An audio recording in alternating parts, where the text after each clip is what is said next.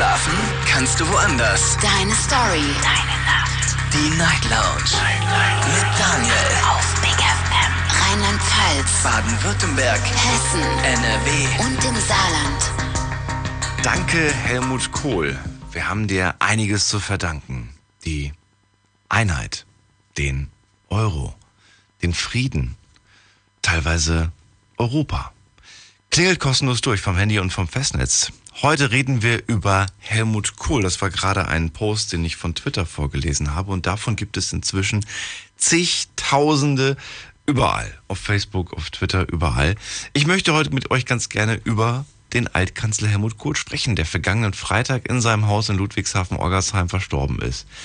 In diese Trauer über den Tod mischt sich in Deutschland so eine Prise später Wiedergutmachung. Und gerade über die möchte ich auch mit euch reden. Welchen Einfluss hatten tatsächlich die 16 Jahre Amtszeit, die er bei uns hatte? Welches Bild haben wir inzwischen von ihm? Und wenn man ihn gerade mit den heutigen Politikern vergleicht, was macht ihn dann so besonders?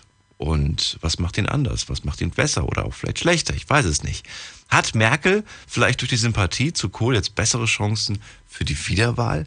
Auch diese Frage habe ich mir nach den letzten Tagen gestellt. Und ich bin gespannt auf eure Antworten. Klingelt durch, kostenlos vom Handy, vom Festnetz. Die Night Lounge 08900901.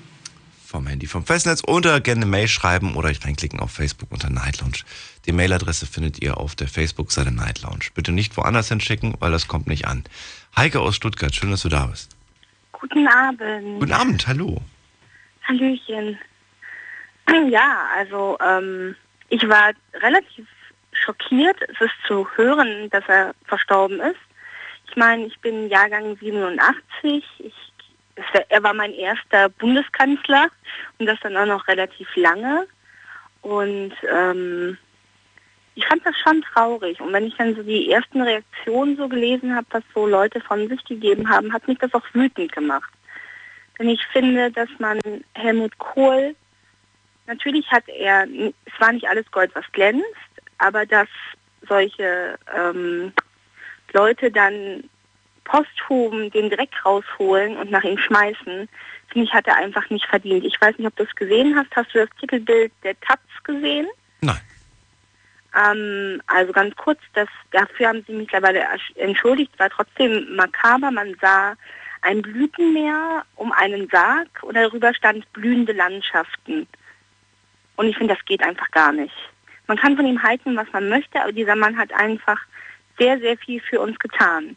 Okay. Er hat immer für uns... Ich sehe gerade den Skandal, ja.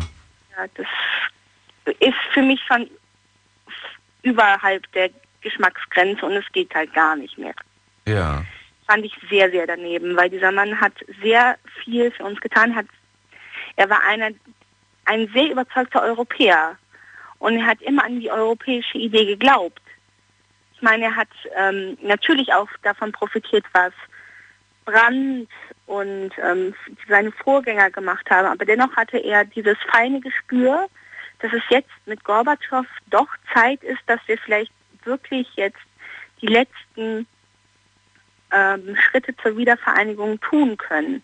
Und ich glaube, das verkennen viele Leute. Und ich habe einen sehr interessanten Artikel und Kommentar darüber gelesen, dass er von allen Bundeskanzlern eigentlich so der verkannteste ist, und auch der am wenigsten honorierte, gerade weil die Spendenaffäre war, das nehmen ihm erstaunlicherweise viele Leute übel, obwohl er auch da Rückgrat bewiesen hat.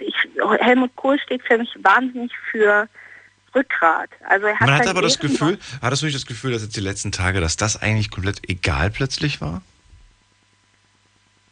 Die Leute, die mit Schmutz werfen wollen, denen ist es prinzipiell egal. Ich finde aber gerade solche Leute wie Strauß, wie Kohl, Leute, die mit Ecken und Kanten hatten, die fehlen uns heute. Und wenn sie dann Ecken und Kanten haben, sind sie dann wieder so extrem, dass man sich denkt, okay, auch nicht so das Gelbe vom Ei. Er hatte Überzeugung und für ihn hat er immer eingestanden und das fehlt mir manchmal. Mhm. Man merkt in vielen Dingen, dass Merkel ein geistiges Kind von Kohl ist, gerade wenn es um Europa geht. Auch Merkel ist ja ein großer Europa-Fan. Also ich glaube nicht, dass jetzt die Causa Kohl ihr unbedingt in die Karten spielt. Oh Gott, Gott bewahre, dass ein Tod jemandem in die Karten spielt. Nein, ich meine eher die Sympathie dafür. Die Sympathie zu Kohl. Ich weiß nicht, also ich bewege mich ja viel auf sozialen Medien und was mir da entgegenschlägt, ich weiß, das ist nicht das Volk, aber dennoch häufen sich da doch eher die Kommentare, die Herrn Kohl leider nicht so ehren, wie er es eigentlich verdient hätte. Und deswegen finde ich den Vorstoß von Juncker, dass er einen europäischen Gedenkakt vollziehen möchte, eigentlich eine ganz gute Idee. Und ich glaube, das hätte ihm auch gefallen. Interessant. Ich habe tatsächlich jetzt in den letzten Tagen wirklich wenig negative Sachen gelesen. Aber wer weiß, wo du mich wieder rumgetrieben hast.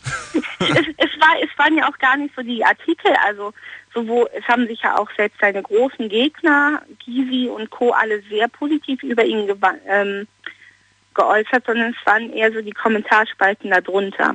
Von den Usern meinst du? Ja. Okay. Ja, es kommt wieder auch drauf. Ja, es kommt auch wieder auf die Plattform an. Sei einfach froh, dass du es nicht gelesen hast. Okay, gut. Heike, ich danke dir erstmal soweit fürs Durchklingen und wünsche dir alles Gute. Bis bald. Mach's gut. Ciao. Ciao. Die Night Lounge. Heute zum Thema das Erbe Kohl, Frieden, Einheit und der Euro. Er ist von uns gegangen. Und was hat er uns hinterlassen? Das ist die Frage. Wie behalten wir Helmut Kohl in Erinnerung? Klingelt durch, kostenlos vom Handy, vom Festnetz und lasst uns über genau das reden. Die Night Lounge 08900 901. Nächste Leitung. Ich habe übrigens gerade 3 Leitungen frei. Klingelt durch, kostenlos vom Handy, vom Festnetz. Überrascht mich ein wenig, denn ich glaube, den meisten Leuten sollte es ein Begriff sein. Gut, ich glaube, jemand, der jetzt 16, 17 ist, der kann mit dem Namen nichts anfangen. Der weiß wahrscheinlich noch nicht mal, wer das ist oder wer das war. Was ja auch nicht unbedingt schlimm ist, lernt man hoffentlich in der Schule. Ist, glaube ich, ein bisschen wichtiger als das, was vor 400, 500 Jahren war. Aber ich hoffe, dass ihr das in der Schule schon behandelt habt. Wir gehen mal in die nächste Leitung und ich hoffe, dass da der Mario aus Convestheim was zu sagen hat. Grüß dich, Mario. Hallo. Moin, Daniel. Ja, Kohl. Also ich bin mit Kohl aufgewachsen. Mhm. Ich bin 79 geboren, 82 kam er an die Macht und für mich gab es die ersten, also die ganzen 16 Jahre eigentlich keinen anderen Kanzler, weil den Folgen habe ich noch nicht so mitbekommen, weil ich noch zu klein war. Guck mal, ich hatte sogar 2 gleichzeitig. Ich hatte Honecker und Kohl. So alt. So, was soll das heißen? Nee, aber ich war auf der falschen Seite, deswegen hatte ich den. Du warst, okay. Ich war die ganze Zeit im Osten. Daher hatte ich einen Honecker. Gleichzeitig war aber auch Kohl drüben. Okay. Ja, aber gut, erzähl. Damals bist du mit dem, es gab eigentlich nur den, ne? Der war ja auch verdammt lange da. Man hatte das Gefühl, es gibt eigentlich nur den. Ja, schon, es war wieder Papst. So wie der Papst. Der geht erst, wenn er fertig ist. Genau so ungefähr. Also und ich meine, dass er jetzt irgendwie keine 20 Jahre mehr lebt, das war absehbar, denke ich. Also es war eigentlich nur, also man musste eigentlich jeden Tag damit rechnen. Und ich finde es eigentlich schade, wie sie jetzt im Moment auf ihn draufhauen. Auch so von verschiedenen Ecken. Ich habe heute zum Beispiel eine Schlagzeile gelesen, wie viel Kohl steckt in Trump oder wie viel Trump steckt in Kohl. Mhm. Ja. Und das finde ich schon ein bisschen, das wird diesem Mann nicht würdig. Ich meine, klar, er war auch nicht Fan von Medien, sag ich mal. Ja. Ich finde es jetzt, sage ich mal, ein bisschen krass, dass man das so schnell macht. Dass man so schnell schon wieder irgendwie, weiß ich nicht. Ich finde, nachdem das am Freitag passiert ist, hätte man durchaus 1-2 Wochen warten können, bevor man dann wieder irgendwo im Keller irgendwie nach einer Schlagzeile sucht. Ja, das ist halt, das finde ich auch voll krass. Aber gerade in der heutigen Zeit habe ich das Gefühl auch, alles muss schnell gehen. Weißt du? Bevor das Thema in der Woche wieder in Vergessenheit gerät und keiner mehr weiß, wer da eigentlich gestorben ist, schnell irgendwie noch einen Skandal hinterherhauen. Das machen die gerne irgendwie, habe ich festgestellt, die Zeitung. Ja, es bleibt irgendwie gar keine Zeit mehr zum Durchschnaufen. Ich kann mich noch erinnern, wie beispielsweise... es fallen mir so viele Beispiele irgendwie ein, wo man an einem Tag noch bekundet, wie traurig man eigentlich ist und am nächsten Tag irgendwie haut man demjenigen dann einer auf die Mütze. Ja, ich weiß, was du meinst. Weißt, das Ding ist auch, dass man muss mal überlegen, auch eine Angela Merkel zum Beispiel, Gerhard Schröder, völlig egal, wie ja, wie sich das Leben von diesen Menschen einfach im Privatleben einschränkt, ja. Mhm. Also wie viel die Leute einfach geben für ihr Amt, ja. So. Mal anders gefragt. Würdest du denn einen Kohl heute noch wählen? Ob ich einen Kohl heute noch wählen würde, weiß ich nicht, weil ich nicht weiß, was er heute für Ansichten hätte. Aber ich sag mal so, es war ein Politiker, der klar gesagt hat, was er denkt. Und es fehlt heute in unserer Gesellschaft oder in der politischen Gesellschaft vor allem, dass einfach mal die Politiker hinstehen und Klartext reden möchten. Heute ist alles so, heute haben alle ihre Berater. Ja, aber ich finde das gerade interessant. Du sagst gerade, du wüsstest nicht, wofür er heute steht. Glaubst du, er steht heute für was anderes als damals? Ich glaube, so, also außenpolitisch denke ich immer noch dasselbe. Also zu Europa und so. Das innenpolitische, ich weiß nicht, ob er immer noch diese, ich kann nicht mehr reden, ob er immer noch für dieselben Werte steht, für die, weil er hatte sich ja auch während seiner Wahl, sage ich mal, also bevor er Bundeskanzler war und während der Bundeskanzlerschaft, haben sich ja seine Aussagen auch sehr gewandelt, sage ich mal. Ja. Und also ich habe hier ein paar schöne Sprüche von ihm, die er im Laufe seiner Karriere gesagt hat. Zum Beispiel: Dieses Europa darf keine Festung werden, in der wir uns von den anderen abschotten. Es muss offen sein. Das ist zum Beispiel eine Sache. Und er hat zum Beispiel auch gesagt, irgendwann mal werden Kinder auf die Welt kommen, die sich gar nicht mehr vorstellen können, dass wir mal die Mark hatten. Oder dass es mal irgendwie eine andere Währung gab im Ausland. Das wird für die unvorstellbar sein. Und er hat recht. Einige Kids können sich das heute nicht mehr vorstellen. Wenn die Eltern dann anfangen zu erzählen, ja, wir hatten früher die Mark und wir haben alles irgendwie, heute rechne ich alles um, da großes Fragezeichen bei den Kids und denken, die sind verrückt, meine Eltern. Beispiel, mir halt auch leid tut, ist sein Sohn zum Beispiel, ich habe jetzt gesehen, irgendwie der Walter Kohl, den haben sie mal kurz interviewt und ich weiß nicht, ob du seine Familienhintergründe kennst. Ja, aber auf die wollte ich gar nicht eingehen, weil das ist halt privat und ich glaube... Ja. Ich glaube, das will gar keiner, dass man irgendwie über seine Familie im Radio redet. Nee, auf jeden Fall. Ja gut, auf jeden Fall ist halt so, dass ich denke, wir haben diesem Menschen viel zu verdanken. Auch wenn er einiges nicht richtig gemacht hat, aber welcher Politiker oder welcher Mensch überhaupt macht alles richtig im Leben, sag ich mal. Und ich sag mal so, ich finde es wichtiger, dass wir aufgrund von Europa, sag ich mal, oder dass Europa ein Grund ist, dass wir schon seit über 70 Jahren jetzt Frieden haben, ja? Also keine Kriege stattfinden. Da finde ich diese Spendenaffäre der CDU in den 90ern eher nebensächlich, muss ich ganz ehrlich sagen. Trotzdem hat man ihm die ja richtig krumm genommen. Ne? Die Spendenaffäre hat ja dazu geführt, dass es am Ende dann vorbei war. Ich denke einfach, dass da Leute am Werk waren, die ihn einfach absägen wollten. Ja. Ich frage mich nur gerade, ob die Leute der Meinung sind, dass das, was da jetzt überhaupt so grundsätzlich in der Politik abgeht, ob da immer alles mit rechten Dingen zugeht? Nee, mit Sicherheit nicht. Also ich bin zum Beispiel, kann ich dir ganz ehrlich sagen, ich gehe zwar im September jetzt wählen, ja, aber es gibt keine Partei, wo ich sage, so, da stehe ich jetzt 100% dahinter. Also weil jeder irgendwo irgendwas im Keller hat. Also trotzdem habe ich das Gefühl, ich glaube, muss man gleich drüber reden, aber ihr könnt gern durchklingen, bis gleich. Unglaubliches, Verrücktes, Your Secrets, die Night Lounge, auf Big FM, Rheinland-Pfalz, Baden-Württemberg, Hessen, NRW und dem Saarland. Die Night Lounge, heute mit dem Thema das Erbe von Helmut Kohl. Wir reden über die Amtszeit, über die 16 Jahre. Diejenigen, die es mitbekommen haben, die können gerne durchklingeln. Ich habe immer noch 3 Leitungen aktuell für euch frei.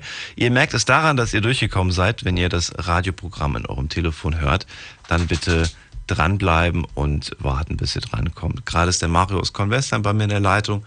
Und wir haben gesagt, naja, gut, Spendenaffäre hat damals mehr oder weniger bedeutet, vorbei die Zeit mit Helmut Kohl. Aber es gibt mit Sicherheit ganz viele Politiker, die aktuell aktiv sind, die auch nicht eine reine Weste haben. Ich kann mir aber tatsächlich irgendwie nicht vorstellen, dass eine Angela Merkel bei sowas mitmachen würde. Ich glaube, ich lege zu keinem Politiker meine Hand ins Feuer. Das stimmt, aber ich kann es mir bei ihr nicht vorstellen. Die ist mir zu... Hättest du dir jetzt bei Kohl vorstellen können? Nee, ich sehe es aus der Männersicht irgendwie. Ich habe schon bei Monopoly immer betrogen, weißt du? Da habe ich mir auch mal ein paar Scheine weggenommen. Aber bei so einer Angela Merkel, da stelle ich mir immer noch vor, die haut mir auf die Finger, wenn ich mir zu viel wegnehme, weißt du? So stelle ich mir das halt vor. Die Mutti passt auf. Ich war zum Beispiel Ende der 90er in Bonn, ja, auf Klassenfahrt, weil unsere Klassenlehrer war Mitglied. Mhm. Und dann haben wir auch so Sachen wie Haus der Geschichte gemacht und irgendwie so, ja. Und ich war auch schon in Berlin und so, wo dann die von Bonn nach Berlin umgezogen sind und so, war ich auch im Bundestag drin und so. Aha. Und das sind alles so Orte, wo ich sage, hey, da ist Geschichte geschrieben worden, weißt du? Das also stimmt. Sowohl in Bonn wie auch Berlin, und das ist was ganz, also ich weiß nicht, aber ich fühle mich da irgendwie, ich kriege da Gänsehaut, wenn ich in solche Geschichten reingehe, weißt du? Hallo Bonn, ihr hört uns ja auch heute Abend, vielleicht habt ihr ja mal Lust durchzuklingeln. Liebe Bonner, wie war es damals, als Helmut noch bei euch war? Ja, die ganze Zeit, da der Chef war und ihr wusstet, hier ist gerade das Zentrum des Landes, hier ist die Hauptstadt. Ich denke halt einfach, dass der Tag der Deutschen Einheit war, also die Wiedervereinigung war halt ein großes Vermächtnis, sag ich mal. Und ich sag mal so, die Leute im Osten haben sich halt viel versprochen davon, ja, und haben dann halt auch gemerkt, dass er halt nicht das hält, was er verspricht. Und deswegen waren sie so ein bisschen böse dann irgendwann auf ihn. Ja. Mit Landschaften und so Geschichten. Ne? Mario, ich danke dir fürs Durchklingeln und ich wünsche dir auch alles Gute. Bis bald, mach's gut. Bis dann, ciao. Ciao. So, ihr könnt durchklingeln. Jetzt habe ich immer noch 3 Leitungen frei. Nee, 4 Leitungen jetzt sogar. Mit Mario, wenn er jetzt weg ist. Und wir gehen mal in die nächste Leitung. Da habe ich jemanden mit der 143. Hallo. Ja, hallo. Guten Abend, da bist du. Ich bin der Maurice.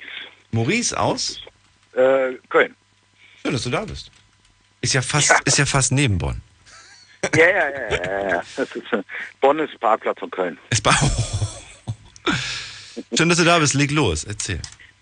Ich bin Baujahr 73, also für mich gab es so einen Papst und einen Kanzler, ne? Einmal Johannes Paul und einmal Kohl, praktisch meine ganze Jugend.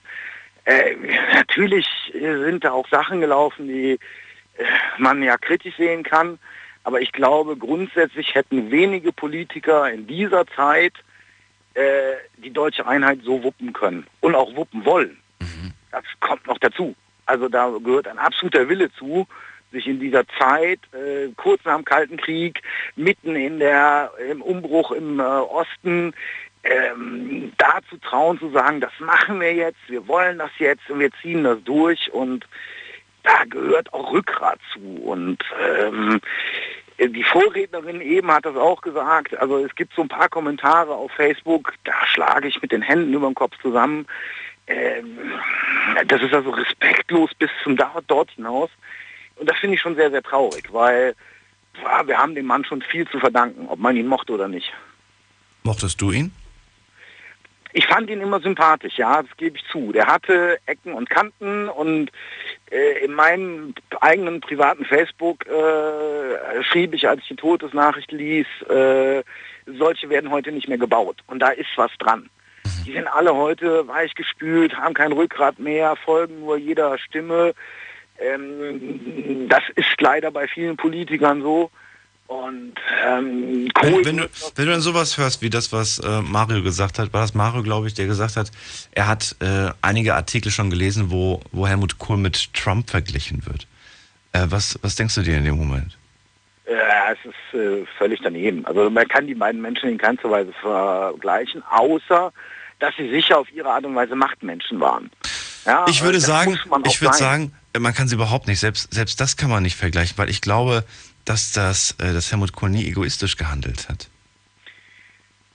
Und das Gefühl habe ich eher bei einem Trump. Vor allen Dingen, gut, es gibt vielleicht die ein oder anderen Beleidigungen, die er an irgendwelche Journalisten raushaut. Was heißt Beleidigung? Aber der hat schon mal gesagt, irgendwie, was ist das für eine dumme Frage oder was weiß ich. Aber manchmal auch zu Recht. Ich habe mir manchmal die Fragen auch angehört und dachte mir, ja, für so eine blöde Frage hätte ich wahrscheinlich auch sowas kassiert. So ja, natürlich. Also manchmal muss man einfach auch sagen, auf einen groben Klotz gehört ein grober Keil. Ja.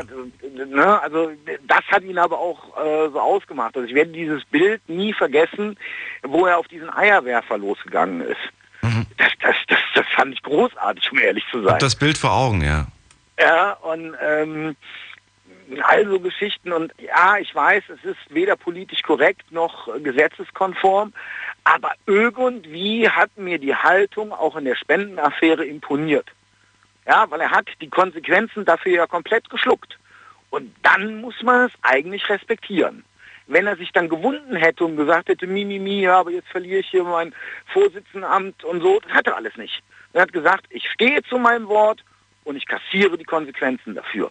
Und das finde ich schon irgendwo imponierend. Auch wenn es nicht rechtens war, da führt kein Weg dran vorbei. Aber es hat was. Hm. War das von Anfang an eigentlich so? Soweit ich ihn bewusst mitgenommen, wahrgenommen habe, und war das immer schon einer eher mit Rückgrat. Und wenn man seine Wegbegleiter hört, war er das schon, als er noch in der Kommunalpolitik in Rheinland-Pfalz war. Und der war einfach ein Macher. Und dann gibt es so ein paar Sachen, der war ja ein großer, schwerer Mensch, aber der hatte auch einen Feingeist. Also dieses Bild mit Mitterrand, Hand in Hand, ich glaube, das war so der finale Nagel für die deutsch-französische Aussöhnung. Ich finde auch beeindruckend, es gab keine Rede, es gab nichts. Das war's. Die beiden haben das gemacht und ja, aber das war beeindruckend irgendwie. Ja, dass da keiner mehr irgendwie dann noch eine halbe Stunde irgendwie, ne, wahrscheinlich war sogar eine Rede vorbereitet. Weiß ich nicht, vielleicht war eine, vielleicht war keine vorbereitet.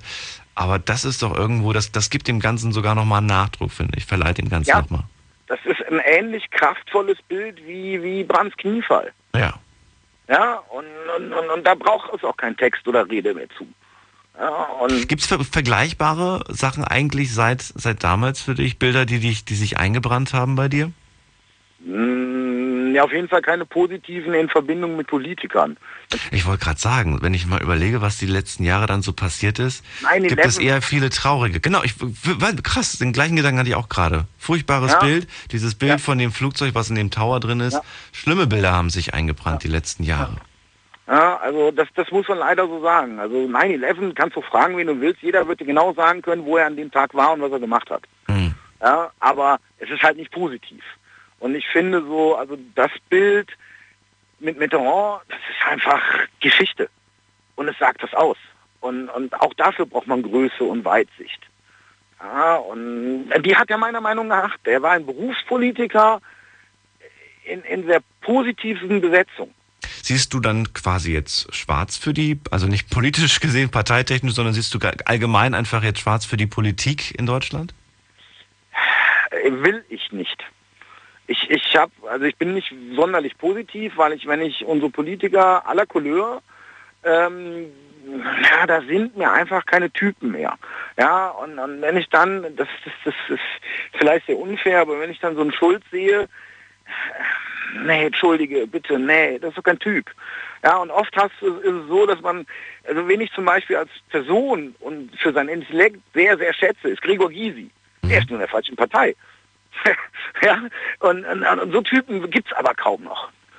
Ich habe das Gefühl, wir haben eigentlich zum Teil auch wirklich gute Politiker, die aber sich tatsächlich, wie du schon gesagt hast, ein bisschen zurückhalten. Wenn die dann irgendwann mal aus der Politik raus sind oder vielleicht nicht mehr aktiv irgendwo zur Wahl stehen, dann sitzen die irgendwann mal abends beim Lanz und dann sind die plötzlich so ganz wie ausgewechselt und du denkst dir, meine Güte, was eine coole Socke, warum habe ich den nicht gewählt damals? Ja, weil der vielleicht damals ganz zurückhaltend war, weil er sich nicht getraut hat, mal auf den Tisch zu hauen. Ja, das Problem ist einfach, dass wir auch in dieser Parteienlandschaft, so Typen werden auch nicht mehr groß gemacht, die kommen nicht mehr hoch, die werden von Anfang an klein gehalten. Also so ein Mensch wie der Macron in Frankreich, den kann es in Deutschland gar nicht geben, weil durch diese Politik, beziehungsweise durch diese Parteiengeschichte, so Leute kommen gar nicht hoch, was sehr, sehr schade ist. Ja, das ist meiner Meinung nach eins der größten Schwachpunkte unseres Politiker- oder Politiksystems. Ja, man müsste so Individuen mehr Chancen geben können. Ja, aber es traut sich auch keiner mehr, die Wahrheit zu sagen, in vielerlei Dingen. Ja, das ist unfassbar. Und an manche Sachen sind einfach bar jedem ganz normalen Menschenverstand. Also ohne jetzt irgendwie Politik studiert zu haben oder. Aber viele Entscheidungen, da packe ich mir einen Schädel und denke, was macht ihr denn da? Ja, und da muss ich einfach sagen, da sind so ein bisschen Politiker der alten Schule anders gewesen. Da kannst du auch nehmen, wen du willst, ob du einen Genscher nimmst, ob du einen Kohl nimmst, Brandt, Schmidt. Wie fandst du Norbert Blüm? Auch. Norbert Blüm fand ich immer sympathisch, aber leider verhältnismäßig unfähig. Also das war so... Das ist ein netter Kerl, aber den habe ich nie ernst genommen. Ach so, aber nicht wegen seiner Größe. Nein, ich habe ihn ja persönlich nie getroffen, wobei man natürlich weiß, wie groß er ist, aber ich meine, es ist gut, aber ich bin ja auch nur, also ich selber bin jetzt 1,73, immer noch größer als Tom Cruise, aber jetzt auch kein Riese, ja, also nein, darum nicht, aber das war so, also die Rente ist sicher, ist bis heute ein Lacher, ja, und sie ist nicht sicher, also es ist einfach Bullshit. Ja, sie wird nur künstlich hochgehalten, weil ansonsten wahrscheinlich in diesem Land tatsächlich die Leute mal auf die Straße gehen würden, was ja kaum passiert. Manchmal sagt man uns nur das, was wir hören wollen. Das stimmt. Ja, ja. Maurice, ja. Ich danke dir erstmal für deine Meinung und wünsche dir auch alles Gute. Bis bald. Bis dann. Ciao. Mach's gut. Ciao. Klingelt durch, kostenlos vom Handy, vom Festnetz. Wir reden heute über das Erbe Kohl. Ich möchte ganz gerne mit euch über Frieden, Einheit und den Euro sprechen. Was davon ist bis heute noch spürbar? 16 Jahre war dieser Mann im Amt. Viele Jahre sind seitdem vergangen. Viele Chefs hatten wir da oben auch schon sitzen. Klingelt durch, kostenlos vom Handy, vom Festnetz, und lasst uns auch über das Bild reden, das ihr von ihm heute habt, und wenn ihr ihn im Vergleich zu den heutigen Politikern seht, wie ihr ihn dann selber auch empfindet. Ja, besser, schlechter, liegt ganz an euch. Nächster in der Leitung ist Arno, der kommt aus Frankenthal. Grüß dich. Arno? Ja. Bist du schon da? Ja. Schön, dass du da bist. Hallo. Ich bin da. Hallo. Ich habe, vielleicht mal ganz kurz, ich habe den Helmut Kohl zweimal persönlich gesehen und auch mit ihm sprechen dürfen. Mhm. Sprechen. Wo denn? Können. In welchem, wie kam es dazu? Erzähl. Ich war einmal, ich bin ja aus Frankenthal und war dann mal in Frankenthal, lauf Richtung Fußgängerzone. Da kam der Helmut Kohl mit seinen Bodyguards mir entgegen, und ich hatte da ein persönliches Problem, was meine berufliche Zukunft damals bedeutet hatte. Und dann habe ich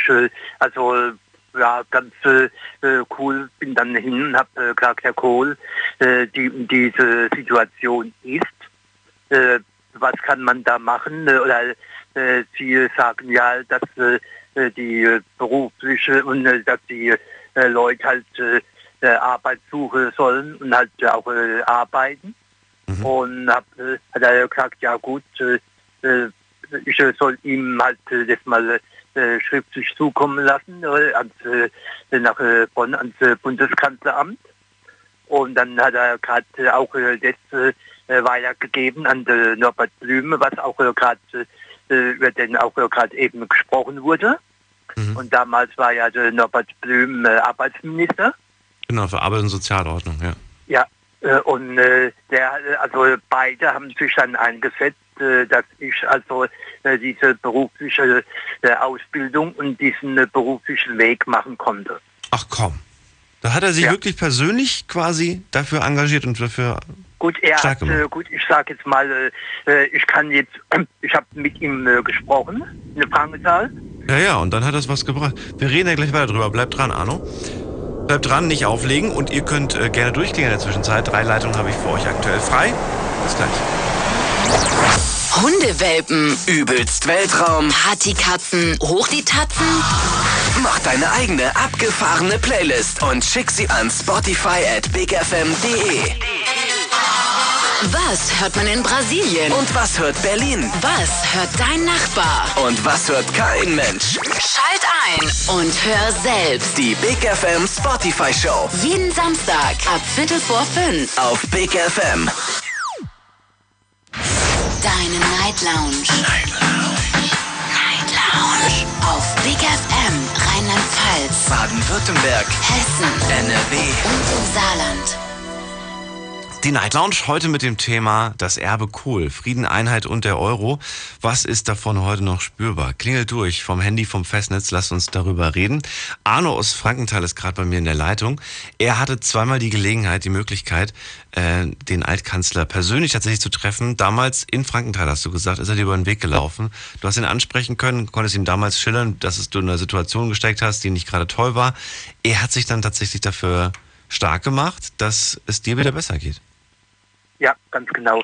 Er hat es dann halt im Norbert Blüm weitergegeben als Arbeitsminister. Ja. Und dadurch ging das, kam das dann ins Laufen. Was genau, wie genau konnte man dir dann helfen? Gut, ich habe eine Ausbildung bzw. einen Eignungstest gemacht für den Postbetrieb, weil ich bei der Post anfangen wollte zu arbeiten. Mhm. Hatte dann aber eine, also gesundheitliche Probleme. Mhm. Und man hat mir dann die Arbeit bei der Post abgelehnt, obwohl ich einer der Besten war. Wegen deinen gesundheitlichen Einschränkungen. Hat die Post gesagt, den nehmen wir nicht, der hat gesundheitliche Probleme. Ja, und dadurch, das habe ich dem Herrn Kohl und dem, dann auch später im Herrn Blüm dann sagen können. Ja. Und die haben sich dann dafür eingesetzt. Gut, letztendlich dann, wie gesagt, der Herr Blüm, dass ich dann wirklich die Ausbildung und bei der Post machen durfte und machen konnte. Okay. Finde ich stark, finde ich wirklich stark. Und dadurch muss ich sagen, ich habe der Kohl und auch der Herr Blüm also immer wirklich gut gemocht und war also total gerührt, wie ich dann im Radio gehört habe, Helmut Kohl ist gestorben. Hm. Weißt du, was ich auch sehr stark finde, ist, dass es jetzt auch nochmal das unterstreicht, was er tatsächlich mal gesagt hat, und dass er das auch gemacht hat, finde ich bemerkenswert. Er hat mal gesagt, die Menschlichkeit einer Gesellschaft zeigt sich nicht zuletzt daran, wie sie mit den schwächsten Mitgliedern umgeht. Ganz genau. Und das finde ich toll, weil das passt ja wunderbar auf das, was du gerade gesagt hast. Ja. Er hat das nicht nur gesagt, sondern er hat es tatsächlich dann auch gemacht. Ja, er war also auch sehr menschlich gewesen. Mhm. Man konnte, ich habe also ihm das nicht nur in 2-3 Minuten erklärt, sondern ich habe auch wirklich einige Zeit gebraucht. Und auch die Bodyguards, die wollten dann, dass ich weiterlaufe. Dann hat er gesagt, Moment, der Mann hat Probleme. Ich möchte mit dem Mann reden. Und dann mussten die stehen bleiben, und ist er auch stehen geblieben und hat mit mir sich darüber unterhalten. Wahnsinn. Wahnsinn. Ja, aber das sind diese wichtigen Momente, die man sich dann auch Zeit nehmen muss, ganz einfach. Und wenn man das quasi nicht macht, wenn man für die kleine Stimme keine Zeit sich nimmt, braucht man die Großen nicht erwarten. Ja. Finde ich bemerkenswert. Arno, vielen Dank für diese Story. Bitte, bitte. Ach so, ja gut. Dann danke ich dir auf jeden Fall und wünsche noch einen schönen Abend auch. Bis dann, mach's gut. Ja, danke. Ciao. Dir auch. Ja, danke. Tschüss. So, ihr könnt durchklingeln, kostenlos vom Handy und vom Festnetz. Die Night Lounge 08900901. Arne aus Frankenthal war das. Und jetzt gehen wir in die nächste Leitung. Mal gucken, wer da auf mich wartet. Dann müsste jetzt... Oh, ich sehe gerade, der Kurt ist da, der Steffen ist da und ich habe jemanden mit einer unbekannten Nummer. Da gehe ich zuerst mal gucken. Wer ist da mit der 793? Hallo? Hallo? Hi, wer bist du? Einen wunderschönen guten Morgen. Ich bin Alexander aus Aachen. Alexander aus Aachen, hallo. Ja, lange Zeit nicht gesehen, nicht gehört, aber trotzdem erkannt. Das stimmt. So, was wollte ich über Helmut Kohl sagen? Die deutsche Leute aus Russland kommen nach Deutschland zurück, nach Vaterland. Auch, meine ich, von Helmut Kohl Bedürfnis, oder wie ich soll sagen. Ich sage das in Seiten Helmut Kohl Bundeskanzler war, ist ange... Alexander? Alexander, du warst... Alexander, entweder hast du gerade eine lange Pause gemacht oder du warst gerade nicht zu hören. Ich habe nichts gehört. Ich verstehe dich heute auch leider ein bisschen schlechter als sonst. Tut mir leid. Also, was wollte ich sagen? Das weiß ich nicht, was du sagen wolltest. Wir reden gerade, glaube ich, von der Zeit, in der Helmut Kohl Kanzler war und Gorbatschow bei euch Präsident war, richtig? Oder von welcher Zeit sprechen wir gerade?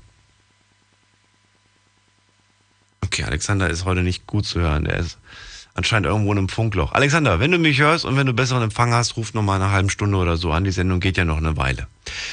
Wir gehen in die nächste Leitung zum Kurt. Der kommt aus Worms. Grüß dich, Kurt. Ja, guten Abend. Hallo.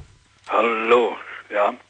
Vor allen Dingen wollte ich mich mal über diese Themen beschweren, wo Kohl mit Trump vergleichen. Also die haben keine Ahnung. Wer war das denn? Wo hast du das denn gelesen? Weil ich habe es nicht gelesen, ich habe es nur gerade gehört. Bitte? Ja, ich habe das bei Facebook auch gelesen. Also das ist rein, also das sind Typen, die haben keine Ahnung. Aber wer war da? Weißt du, wer das war?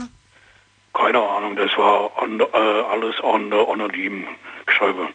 Das Einzige, was ich gelesen habe, tatsächlich in der Verbindung Trump und Kohl, war, dass Donald Trump viel zu spät oder sehr spät erst auf den Tod von Helmut Kohl reagiert hat.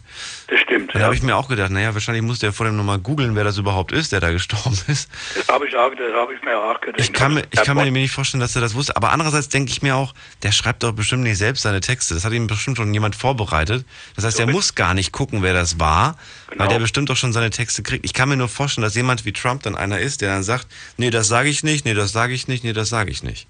So ist es. So nach dem Motto, dass er dann quasi das rausstreicht. Weil Trump ist ja nicht gerade ein intelligenter Mensch. Ne? Der ist ja erstmal darüber, kann man sagen, ich habe ja viel Verbindungen zu den USA drüber. Der Mann ist ja dumm, der hat ja wirklich keine Ahnung. Naja, dumm ist, weiß ich nicht, ich würde von niemandem behaupten, dass er dumm ist. Vor allem nicht von jemandem, der mehr Geld hat auf dem Konto, als ich davon träumen kann. Ja, das ist klar. Er hat am Freitag eine Rede gehalten in Miami. Also das war, die Rede hat keinen Kopf, hat keinen Arsch, die hat gar nichts. Ne? Also ging es um Kuba und auch das solche Sachen. Also so ein Mensch mit Kohl vergleicht. Also Kohl war ein Mensch, der war bodenständig bis zum Schluss. Ne? Ja. Das war ein guter Mensch, also das war ein guter Politiker. Und vor allen Dingen haben wir dem Mann, kann man sagen, der Euro zu verdanken und vor allen Dingen die Einheit Europa. Du sprichst gerade was an, wo auch viele, sage ich mal, so ein bisschen, ja, zähneknirschend vielleicht nicht wirklich zustimmen wollen. Den Euro. Ja. Ist das denn für dich inzwischen der richtige Weg, die richtige Entscheidung gewesen? Das war die richtige Entscheidung, ja genau. Schon hätten wir 2008 die Bankenkrise gar nicht überstanden, wo wir den Euro nicht gerade hätten. Weil das war schlimmer wie 1929. Also haben wir den Euro quasi eher einer Krise zu verdanken und einer flotten Idee. Genau. Und das mit der Einheit Deutschlands, kann man sagen, das war gerade richtig ein Zufall, da waren gerade die richtigen Politiker, also Shevardnadze, Gorbatschow, George Baker in den USA und George Bush. Und ja, also der Lady, die kann man vergessen, aber in Frankreich der Mitterrand. Die waren sehr... Du fandst du Thatcher schlimm, oder was? Die war schlimm, ja. Das war eine Hitze. Also das kann man eher mit Trump vergleichen. Okay. Ich hab den Film Die Eiserne Lady gesehen. Ja, und ich muss sagen, auch diese Frau hat durchaus... Existenzrechte gehabt, finde ich. Und eine Berechtigung da zu sein. Auch sie hatte ihre guten Seiten und vielleicht auch ihre schlechten, klar, wie jeder von uns. Schon, aber die war nicht bodenständig. Die hat immer von oben herab die Gesetze gemacht und von oben herab und da auch ihr Volk bearbeitet. Das kleine England, ja, das ist... Genau. Es ist was Besonderes, aber das merken wir doch auch jetzt schon wieder. Die Engländer steigen aus Europa, aus dem Brexit aus. Ja, sie wollen, aber sie wollen auch wieder nicht. Also man hört so negative Stimme, also wer weiß nicht wie. Ja, das ist aber das Gleiche wie, weiß ich nicht, wie wenn man sich den Trump jetzt wieder anschaut und sagt irgendwie, ja, die Amis wollen den Trump nicht, aber sie haben ihn doch gewählt. Ja. Weißt du?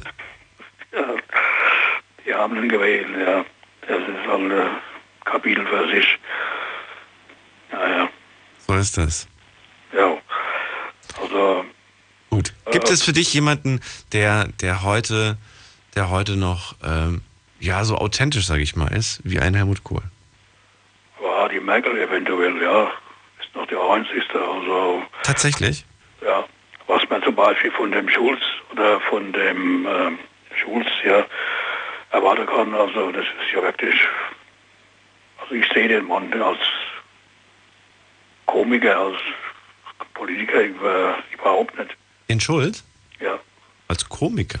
Wieso? Ja, Komiker, also er ist nicht ehrlich, sagen wir mal so. Ja. Er ist nicht fair, er ist nicht ehrlich, sind auch den Bodenbestand ist auch von oben herab. Wie kommst du darauf? Das merkt man jetzt. Also jetzt auch die negative Stimme, wo jetzt rüberkommen, ne? Vom Schulz-Effekt, ne? Das ist ja die SPD, die Stimmung, die ist ja hochgeschossen, ne? Aber lässt du dich von dem, was du dann so liest, beeindrucken oder beeinflussen, besser gesagt? Oder ist das eigentlich... Es kommt drauf vor, woher das kommt, ja? Wenn das vom Spiegel kommt oder... Ja, dann ist das okay, ja. Aber was das... Also ich merke schon, egal was man dann liest, dass man dann schon so auf ein gewisses Bild irgendwie versucht wird, dass der Artikel einen versucht, irgendwie einen so gedankentechnisch in die Richtung zu lenken. Ja. Ich versuche dann immer so, mal kurz das Ganze auszublenden und mir die Frage zu stellen, was hat die Person getan oder gemacht oder geleistet oder was auch immer? Ja. Also was waren quasi die sichtbaren Ergebnisse? Und finde ich das gut oder finde ich das schlecht? Wenn ich das gut finde, dann finde ich das auch gut, dann ist mir egal, was der Artikel behauptet. Oder ich finde es halt schlecht. Dann ist mir auch egal, was der Artikel behauptet. So ist es. Ja. Das sehe ich, das war so. Und ich glaube, so sollte man dann auch tatsächlich die anderen Sachen angehen. Wie zum Beispiel jetzt die Politiker im Ausland oder auch die im eigenen Land. Ja, genau. Was hat die Person genau konkret gemacht? Ja. Geleistet oder was auch immer? Und findet man das gut oder schlecht? Unabhängig davon, ob sie irgendeinen Fehler auch mal gemacht hat. Ja, ich weiß nicht, ob du dich noch an die Zeit zurückerinnern kannst, wann war das? Von 66 bis 69. Die erste große Koalition. Da war Schiller Wirtschaftsminister und Strauß war Wirtschaftsminister. Strauß war Finanzminister, Schiller Wirtschaftsminister. Ja. Das war ein sehr gutes Team, ja, und da ist es ja auch alles erstmal aufgebaut worden, was man heute so wirtschaftlich gesehen, ne? Ja. Ja. Das war ein sehr gutes Team und die haben auch sehr gut zusammengearbeitet. Das findet man ja heute gar nicht mehr, das funktioniert auch gar nicht mehr. Ja. Gut. Ja. Wenn es doch soweit war, ich danke dir fürs Durchklingeln. Jo, danke. Wünsche dir alles Gute, mach's gut. Gleichfalls, tschüss. Ciao. So, gibt es denn auch einen Kohl-Kritiker, einen, der dem überhaupt nicht zustimmt? Auch mal gerne durchklingeln, kostenlos vom Handy, vom Festnetz. Nicht, dass es dann am Ende heißt, wir haben ja nur die falschen Leute irgendwie abgebildet heute. Ihr seid frei, ihr dürft selbst entscheiden, ihr könnt durchklingeln, kostenlos vom Handy, vom Festnetz. Das ist die Nummer zu mir. Die Night Lounge 08900901. So, guck mal gerade, ob ein paar Mails auch gekommen sind in der Zwischenzeit. Mails könnt ihr bitte hierhin schicken. Deine Meinung zum Thema. Jetzt an daniel@bigfm.de. Das ist die Mailadresse. Oder mal reinklicken auf Facebook unter Night Lounge.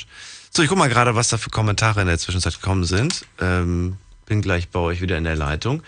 Conny hat geschrieben, auch wenn ich mir jetzt vielleicht Feinde mache, aber meiner Meinung nach ist die Zeit davor, haben viele auf ihn gemeckert, was er da in der Politik gemacht hat. Und jetzt, wo er gestorben ist, sagen viele von denen genau das Gegenteil. Und die ganze restliche Zeit hat kaum bis keiner über ihn gesprochen. Und jetzt, wo er seinen letzten Weg gegangen ist, kommt er wieder in die Erinnerung. Und man muss es ins Endlose ziehen. Warum erst jetzt wieder und nicht schon zu Lebzeiten? Und wenn er nicht aktiv bis gar nicht mehr in der Politik tätig war. Schlafen kannst du woanders. Deine Story, deine Nacht. Die Night Lounge. Night Lounge. Auf Big FM, Rheinland-Pfalz, Baden-Württemberg, Hessen, NRW und im Saarland. Die Night Lounge heute mit dem Thema das Erbe Helmut Kohl. Klingelt durch vom Handy, vom Festnetz. Erzählt mir eure Meinung zu dem Thema. Was ist von 16 Jahren Amtszeit heute noch spürbar in Deutschland? Wovon haben wir profitiert? Was finden wir vielleicht nicht so gut? Wir haben jetzt 2 Punkte angesprochen. Wir haben die Einheit angesprochen. Wir haben den Euro angesprochen. Was war es noch, dass wir mit ihm oder was ihr persönlich vielleicht auch mit ihm verbindet? Vielleicht hattet ihr sogar die Gelegenheit, ihn persönlich mal zu treffen. So wie das uns der Arno erzählt hat, der eine ganz persönliche Begegnung mit ihm hatte, wo ihm der Altkanzler sogar geholfen hat, damals in seiner beruflichen Situation weiterzukommen. Eine wirklich ziemlich beeindruckende Nummer, muss ich ganz ehrlich sagen. Conny, wie gesagt, sagt gerade auf der Facebook-Seite, wieso sagen die Leute, die ganze Zeit gegen ihn waren, plötzlich genau das Gegenteil? Das findet sie irgendwie nicht richtig und nicht fair. Und ja, das ist wirklich tatsächlich spürbar, dass es da eine Veränderung gibt. Und ich glaube, dass auch viele Sachen, die man jetzt so rückwirkend betrachtet, plötzlich einem nicht mehr so schlimm irgendwie im Verhältnis zu dem Erscheinen, was es sonst gerade so in der Welt, glaube ich, gibt. Ne? Ich meine, selbst, ich glaube, so ein, ich gucke mal gerade in der nächsten Leitung, ob ich da jemanden habe. Steffen aus Bad Sohambheim, grüß dich. Hallo Daniel, schönen guten Morgen. Ist das nicht so, glaubst du nicht auch, dass so eine Spendenaffäre heute anders bewertet werden würde als damals? Ja, natürlich. Das wollte ich nämlich eigentlich auch ansprechen. Zum Beispiel, wenn man mal jetzt sieht, noch vor 4-5 Jahren, diese Affäre Wolf. Das war ja wohl viel, viel umfangreicher als diese kleinen 100.000 Euro Parteispende, die damals Kohl angenommen hat. Ja. Weißt du, ich meine, das ist so, und das hat nichts mit der Zeit zu tun. Das ist ganz einfach, es ist einfach lächerlich, damit zu vergleichen.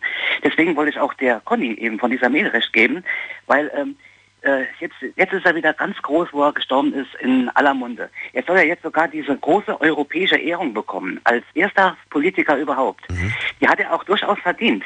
Aber ich will ganz ehrlich sagen, die kommt einfach 20 Jahre lang zu spät. Ich meine, als Kohl die Einheit, also die deutsche Einheit vereint hat, das war ja schon 1990. So, als er aus dem Amt geschieden ist, das war 1998. Das heißt, das ist jetzt nächstes Jahr 20 Jahre her, dass er kein Kanzler mehr ist. Ja, aber ich mache mir so ein bisschen Sorgen, wer da noch nominiert ist. Also gut, Gorbatschow wäre zum Beispiel auch noch Vater der Einheit.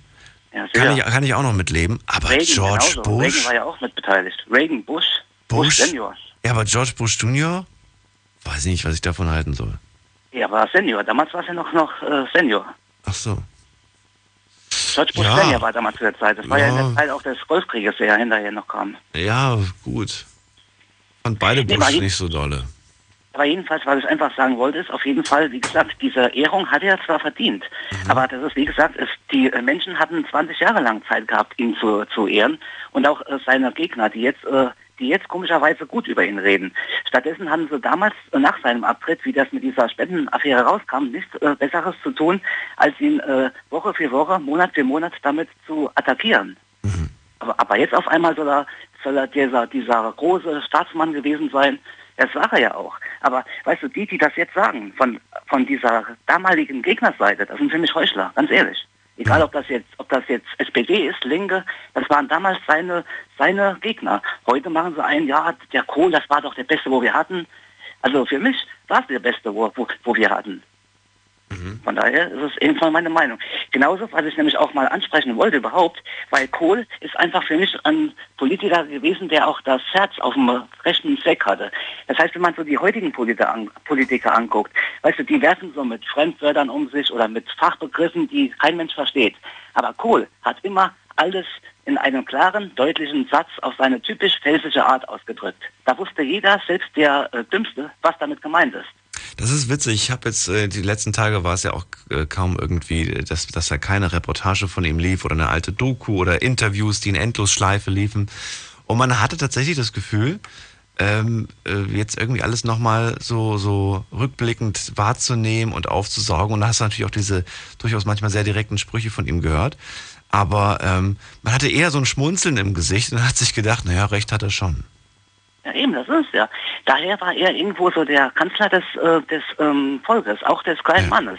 Und selbst wenn er mal wirklich genervt war, wie gesagt, von der Presse, ich konnte irgendwie mit ihm fühlen. Ich habe mir auch gedacht, so Mensch, da bist du gerade im Stress, musst vielleicht von A nach B, und dann kommen diese Leute mit irgendwelchen wirklich doofen Fragen. Da haben sie irgendwie gerade am Wochenende einen Auszubildenden Volontär hingeschickt, statt irgendwie einen ordentlichen Redakteur oder Reporter, der irgendwelche gescheiten Fragen stellt. Und dass du dann irgendwie pampig antwortest, weil du denkst, meine Güte, auf die Frage kannst du dir selbst die Antwort geben. Das finde ich zum Beispiel auch immer so, wenn man sich selbst die Antwort auf die Fragen geben kann, dann sind die Fragen schlecht.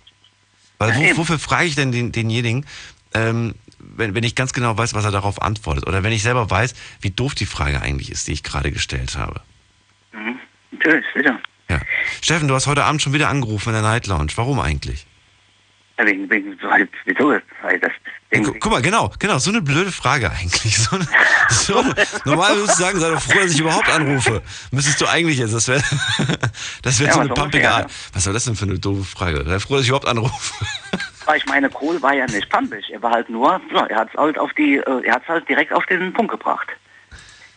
Also es gibt ja auch viele Prominente, die mit Journalisten gar nicht klarkamen, wie zum Beispiel legendär Klaus Kinski. Kennst du noch Klaus Kinski, wie der mit den Journalisten gegangen ist? Ich meine, wenn jetzt ein Politiker so reagiert, das wäre ein bisschen heftiger. Aber wenn jetzt einer einfach nur mal sagt oder so mit... Ja, aber das war eine andere Zeit. Guck mal, ich kann mir auch gut vorstellen, dass ein Bill Clinton, eine Monica Lewinsky-Affäre im Jahr 2017 nicht mehr dazu führt, dass er abgewählt wird. Oder glaubst du, dass wenn jetzt rauskommt, dass Trump irgendwo grab her by the Dings da, wenn das jetzt irgendwie rauskommen würde, dass da irgendwie einer sagt, nee, der ist jetzt wieder weg. Ich glaube nicht. Ich glaube, wenn sowas ja heute kommen würde, in diesem Jahrzehnt, da würde, ich meine, was sich da alles Trump schon geleistet hat, kann ich mir nicht vorstellen, dass ihn sowas jetzt zum Beispiel vom Amt holen würde.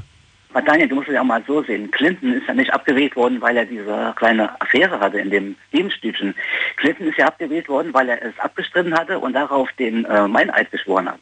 Und wenn ein Politiker, also das Staatsoberhaupt im Meineid schwört, auf eine Lüge, das ist natürlich schon ein Grund, ihn abzuwählen.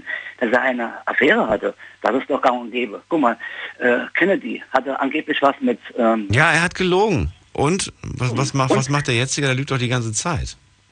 Ja, aber... Und es passiert gar nichts. Aber er jetzt schwört keinen Eid. Aber er hat keinen Eid geschwört. Vielleicht ist der Trump doch nicht ganz blöd. Aber er hat ja doch jetzt wegen dieser Russland-Affäre hat er jetzt ja schon gesagt, dass er unter Eid aussagen will. Aber wenn jetzt dann was rauskommt, dann kann er gehen. Dann kann er auch gehen. Dann kann er gehen. Aber wir reden ja nicht über Trump, das ist ja ein Thema für sich, weil wir reden ja über Kohl. Und das ist ja, wie gesagt, also dieser Mann, der hat wirklich nur die, ich sage mal, die beste Beurteilung verdient. Weil ich bin 77 geboren und ich bin unter der Ära Kohl aufgewachsen. Weißt du, als jetzt ich auf die Welt kam, da war Helmut Schmidt noch dran. Der war dann noch 5 Jahre bis 82 und dann kam Kohl bis 98. Das heißt, Kohl war einfach der Kanzler. Für mich gab es damals einfach keinen Kanzler. Weißt du, wenn du 16 Jahre lang, wenn ein Kanzler sich deine ganze Kindheit und deine ganze Jugend begleitet, und dann auf einmal kommt ein neuer Kanzler. Und das war dann Schröder, dazu würde ich jetzt nochmal gar nichts sagen, der Mädchenkanzler. Den kennst du ja auch noch, ne? Mädchenkanzler. Ja klar, kenn ich Schröder. Hol mir mal eine Flasche Bier, sonst streike ich hier und mache nicht mehr weiter. Ich habe ein schönes Zitat rausgesucht, über das wir vielleicht auch mal reden können. Je mehr Eigentum in diesem Lande möglich ist, umso größer ist die demokratische und soziale Stabilität. Oh. Hat er das geschafft? Mit Eigentum kommt drauf an, was darunter was man darunter versteht. Wenn man alles, was dir gehört. Ja, aber das heißt, das, was dir gehört, das ist auch das, was du dir erarbeitest. Wenn dir aber davon vom Staat mehr abgenommen wird, dann wirst du natürlich über den Staat wieder etwas wütend. Was wird dir dann abgenommen? Ja, das heißt, wenn du jetzt zum Beispiel, wenn du gut verdienst, aber dafür auch hart arbeitest, und das aber dann dass du dadurch mehr Steuern zahlen musst, dann ist das irgendwo ungerecht, weil das nämlich dann wieder an Menschen verteilt werden, die zum Beispiel, ich will jetzt nicht sagen Flüchtlinge oder sonstiges, aber zum Beispiel Menschen, die zum Beispiel gar nicht arbeiten wollen, die haben wir ja auch. Hat ja zum Beispiel auch schon einige bei dir angerufen. Verstehe ich darunter jetzt aber tatsächlich nicht. Ich verstehe darunter eher, dass es einfach, wenn man sich viel leisten kann und so weiter, oder wenn sich überhaupt viele Leute in dem Land viel leisten können, dann ist es ein ziemlich demokratisches und sozial stabiles Land. Und ich würde mal behaupten, dass wir wirklich in einem sehr starken Land leben. Ja, ich glaube, das steht außer Frage. Ich glaube, wir können uns viel leisten, uns geht's wirklich gut hier im Verhältnis zu vielen anderen Ländern. Aber warum können wir das? Weil wir auch dafür arbeiten. Ja, gut, aber die anderen arbeiten auch. Es hätte jeder die Dings-Einstellung, auch warum soll ich arbeiten gehen? Ich kriege vom Staat Geld. Ja, so, da würde keiner mehr arbeiten gehen und dann hätten wir auch dieses stabile Land nicht mehr. Ja, das stimmt, aber ich will jetzt nicht sagen, dass die anderen Länder alle faul sind. Nein. Das glaube ich jetzt nicht. Nein, das nicht, aber wir haben sehr viel Industrie und wir haben sehr viel Industrieüberschüsse. Und dadurch geht es uns gut. Während andere Länder, die ärmeren Länder, wie zum Beispiel das große, hochverschuldete Griechenland, was ja so groß im Thema ist, also groß ist nicht, ich meine, ist nur, weil es jetzt wieder groß im Thema ist, die haben ja auch nichts, womit sie ihr Land groß aufbauen können, außer jetzt, sagen wir mal, blaues Wasser, blauer Himmel und ein bisschen jetzt, sagen wir mal, Urlauber, Touristik. Verstehst du, die haben ja keine großen Paare. Ich finde es herrlich, muss ich ganz ehrlich sagen. Aber die können ja nicht, die haben ja nichts Großartiges, was sie in alle Welt produzieren können, wie jetzt wir zum Beispiel mit Autos, mit Stahl, was weiß ich, was halt unser Land stark macht. Ja. Aber gut, dafür arbeiten wir ja auch. Das heißt, daher nutzen wir das ja auch, was wir... Irgendwie war zum Beispiel aber auch wieder in den Medien, finde ich auch sehr interessant, irgendwie ging das in den Medien jetzt die letzten Tage voll unter, dass es jetzt schon wieder ein paar Milliarden gab, die nach Griechenland gingen. Ja, klar. Das stand zwar irgendwo, aber das war jetzt irgendwie nicht die Schlagzeile und die Aufregung war daher auch nicht wirklich groß. Hätte man damit noch ein paar Tage gewartet, hätte man wieder sofort das große Ding draus machen können, aber die haben sich gedacht, komm, wir haben es gesagt, wir haben das mal so unter den Teppich gekehrt. So nach dem Motto. Ich kann mich beim letzten Mal erinnern, als da Milliarden flossen, da war das irgendwie wochenlang irgendwie Thema und alle haben sich über die Griechen aufgeregt und jetzt irgendwie wieder ein paar Milliarden, jetzt auf die paar Milliarden kommt es jetzt auch nicht mehr drauf an, habe ich das Gefühl. Es ist auch ganz einfach so, weil das wahrscheinlich, wenn dieses neue Europa, an dem sie jetzt basteln, an dem ja Macron mitarbeitet, das wird das ja nachher sowieso gang und gäbe sein, weil der will ja in diesem Europa, dass alle europäischen Länder für den anderen einstehen für die Schulden. Mhm. Und da ist das sowieso kein Thema mehr. Alle für einen und einer für alle? Genau, so nach dem Motto. Ist das ein guter Deal oder findest du nicht? Ich finde irgendwo nicht. Warum nicht? Bist du nicht so der Fan von den Musketieren? Nee, pass auf, füreinander einstehen, okay, aber für die Schulden von anderen aufkommen, dass ein Land für die Schulden von anderen aufkommen muss, das finde ich irgendwo nicht in Ordnung. Das ist, wie soll ich dir das erklären? In einem kleinen Beispiel. Angenommen, du wohnst ja in einem Mehrfamilienhaus, ja? So, und dein Vermieter kommt jetzt heute oder morgen, klingelt bei dir oder schreibt dir oder ruft dich an und sagt, ja, Herr Kaiser, die Wohnung unter Ihnen, die Familie so und so, die können jetzt die nächsten 2 Monate ihre Miete nicht bezahlen. Mhm. Wäre das in Ordnung, wenn ich für 2 Monate Ihre Miete, Miete für um 100 oder 150 oder 200 Euro etwas höhe, damit sich das wieder ausgleicht? Das heißt, dann zahlst du mehr Miete, weil die unten ihre Miete nicht zahlen können. Also das ist ja ein Scheiß. Da würdest du doch deiner Familie was anderes erzählen, oder? Wenn ich ein gutes Verhältnis zu den Nachbarn unten hätte und wir uns kennen und uns vertrauen und uns gegenseitig versuchen immer 100% zu geben, dann schon. Wenn es aber so eine Situation ist, die du gerade beschrieben hast, die sehr unpersönlich klingt und sehr kalt klingt, dann würde ich mich natürlich drüber aufregen. Ist selbstverständlich. Aber ich gehe immer davon aus, dass wenn jetzt irgendwie so ein Abkommen geschaffen wird, dass die ganzen Chefs von den ganzen Ländern sich in die Augen schauen und sagen, ich versuche das Beste, damit ich nie in so eine Situation gerate. Aber wenn ich mal in so eine Situation gerate, dann kann ich darauf hoffen, dass du mir die Hand reichst und mir aus der Krise hilfst. Es gibt natürlich immer ein paar Leute, die dann irgendwie so schwarze Schafe sind, die absichtlich sich dann einfach mal gehen lassen und sagen, ja, die anderen werden es schon zahlen. Das ist natürlich doof und mies, klar, das ist auch ärgerlich. Aber man geht ja eigentlich davon aus, dass man sich unterstützt und hilft und dass man auch versucht, wirklich alles zu geben, damit das nicht passiert. Ja, schon. Ausschließen kannst du es natürlich nicht. Und bei manchen ist es vielleicht von vornherein sogar schon klar, dass das in die Hose geht. Ja, und wenn es dann ständig bei jedem kleinsten verschuldeten Land und jeden Monat um Milliarden geht, wie in Griechenland, momentan haben wir ja nur Griechenland, dem wir Geld geben müssen. Ja? Und wenn das nachher 10 Länder sind und das monatlich, dann sind wir aber irgendwann auch die Dummen. Das stimmt. Dann zahle ich lieber die 200 Euro Miete von meinen Nachbarn. So ungefähr, ja. Steffen, ich danke dir fürs Anrufen, für dieses kleine süße Beispiel und wünsche dir noch einen schönen Abend. Bis bald. Ich dir ebenfalls. Ciao. Gut, ciao. So, wunderbar. Wir haben 3 Leute in der Leitung. Alexander und Chris und noch jemanden und Heiko. Ich komme gleich zu euch. Wir machen eine kurze Pause, hören uns gleich wieder. Und dann sind wir bereit für die zweite Runde, für die zweite Stunde. Heute zum Thema das Erbe Helmut Kohl. Wir wollen über das reden, was der Mann uns beschert hat in diesem Land. Bis gleich. Schlafen kannst du woanders. Deine Story. Deine Nacht. Die Night Lounge. Mit Daniel. Auf Big FM. Rheinland-Pfalz, Baden-Württemberg, Hessen, NRW und im Saarland. Die Night Lounge heute mit dem Thema das Erbe Helmut Kohl. Schön, dass ihr da seid, schön, dass ihr eingeschaltet habt. Mein Name ist Daniel Kaiser und ich möchte mit euch gerne über den Altkanzler Helmut Kohl sprechen, der am vergangenen Freitag in Ludwigshafen-Orgersheim verstorben ist. Er war 16 Jahre lang unser Bundeskanzler. Und ich möchte ganz gerne mit euch über diese Amtszeit reden, welchen Einfluss sie auf uns hatte. Das heißt, gerade diejenigen, die ein bisschen älter sind, die ihn selbst noch erlebt haben als Bundeskanzler, können mit Sicherheit einiges dazu sagen und haben vielleicht auch einige Storys, die sie erlebt haben. Vielleicht habt ihr sogar persönliche Begegnungen. Wir hatten im Laufe der ersten Stunde den Arno beispielsweise aus Frankenthal, der eine ganz persönliche mit ihm hatte, wo ihm der Altkanzler sogar geholfen hat. Ich würde gerne wissen, wie er im Vergleich mit den heutigen Politikern für euch steht. Und ich würde ganz gerne wissen, welches Bild ihr von ihm habt und was er eurer Meinung nach tatsächlich erreicht hat, auch für dieses Land. So, darüber möchte ich mit euch reden. 2 Leitungen habe ich aktuell für euch auch noch frei. Und wir gehen in die nächste Leitung und da habe ich den Chris aus Haßloch. Grüß dich, Chris. Grüß dich, Chris. Ja, guten Morgen. Ich wollte nur sagen, das ist mir durch den Kopf gegangen, als ich die Nachricht gehört habe. Ich habe gedacht, es war ein ganz großer Mensch, ein großer Politiker. Im Endeffekt war ich aber auch froh, dass er endlich sterben durfte, weil er ist da lang und schwer krank. Die letzte Zeit war nicht gerade einfach, das stimmt. Ich glaube, er hatte im Januar oder so, Anfang des Jahres hatte er diesen Fall, wo er, glaube ich, gestürzt ist, ne? Und ich glaube, ins Krankenhaus musste, da haben sich einige schon so mehr oder weniger innerlich schon verabschiedet und dachten, naja, der kommt wahrscheinlich da nicht mehr raus.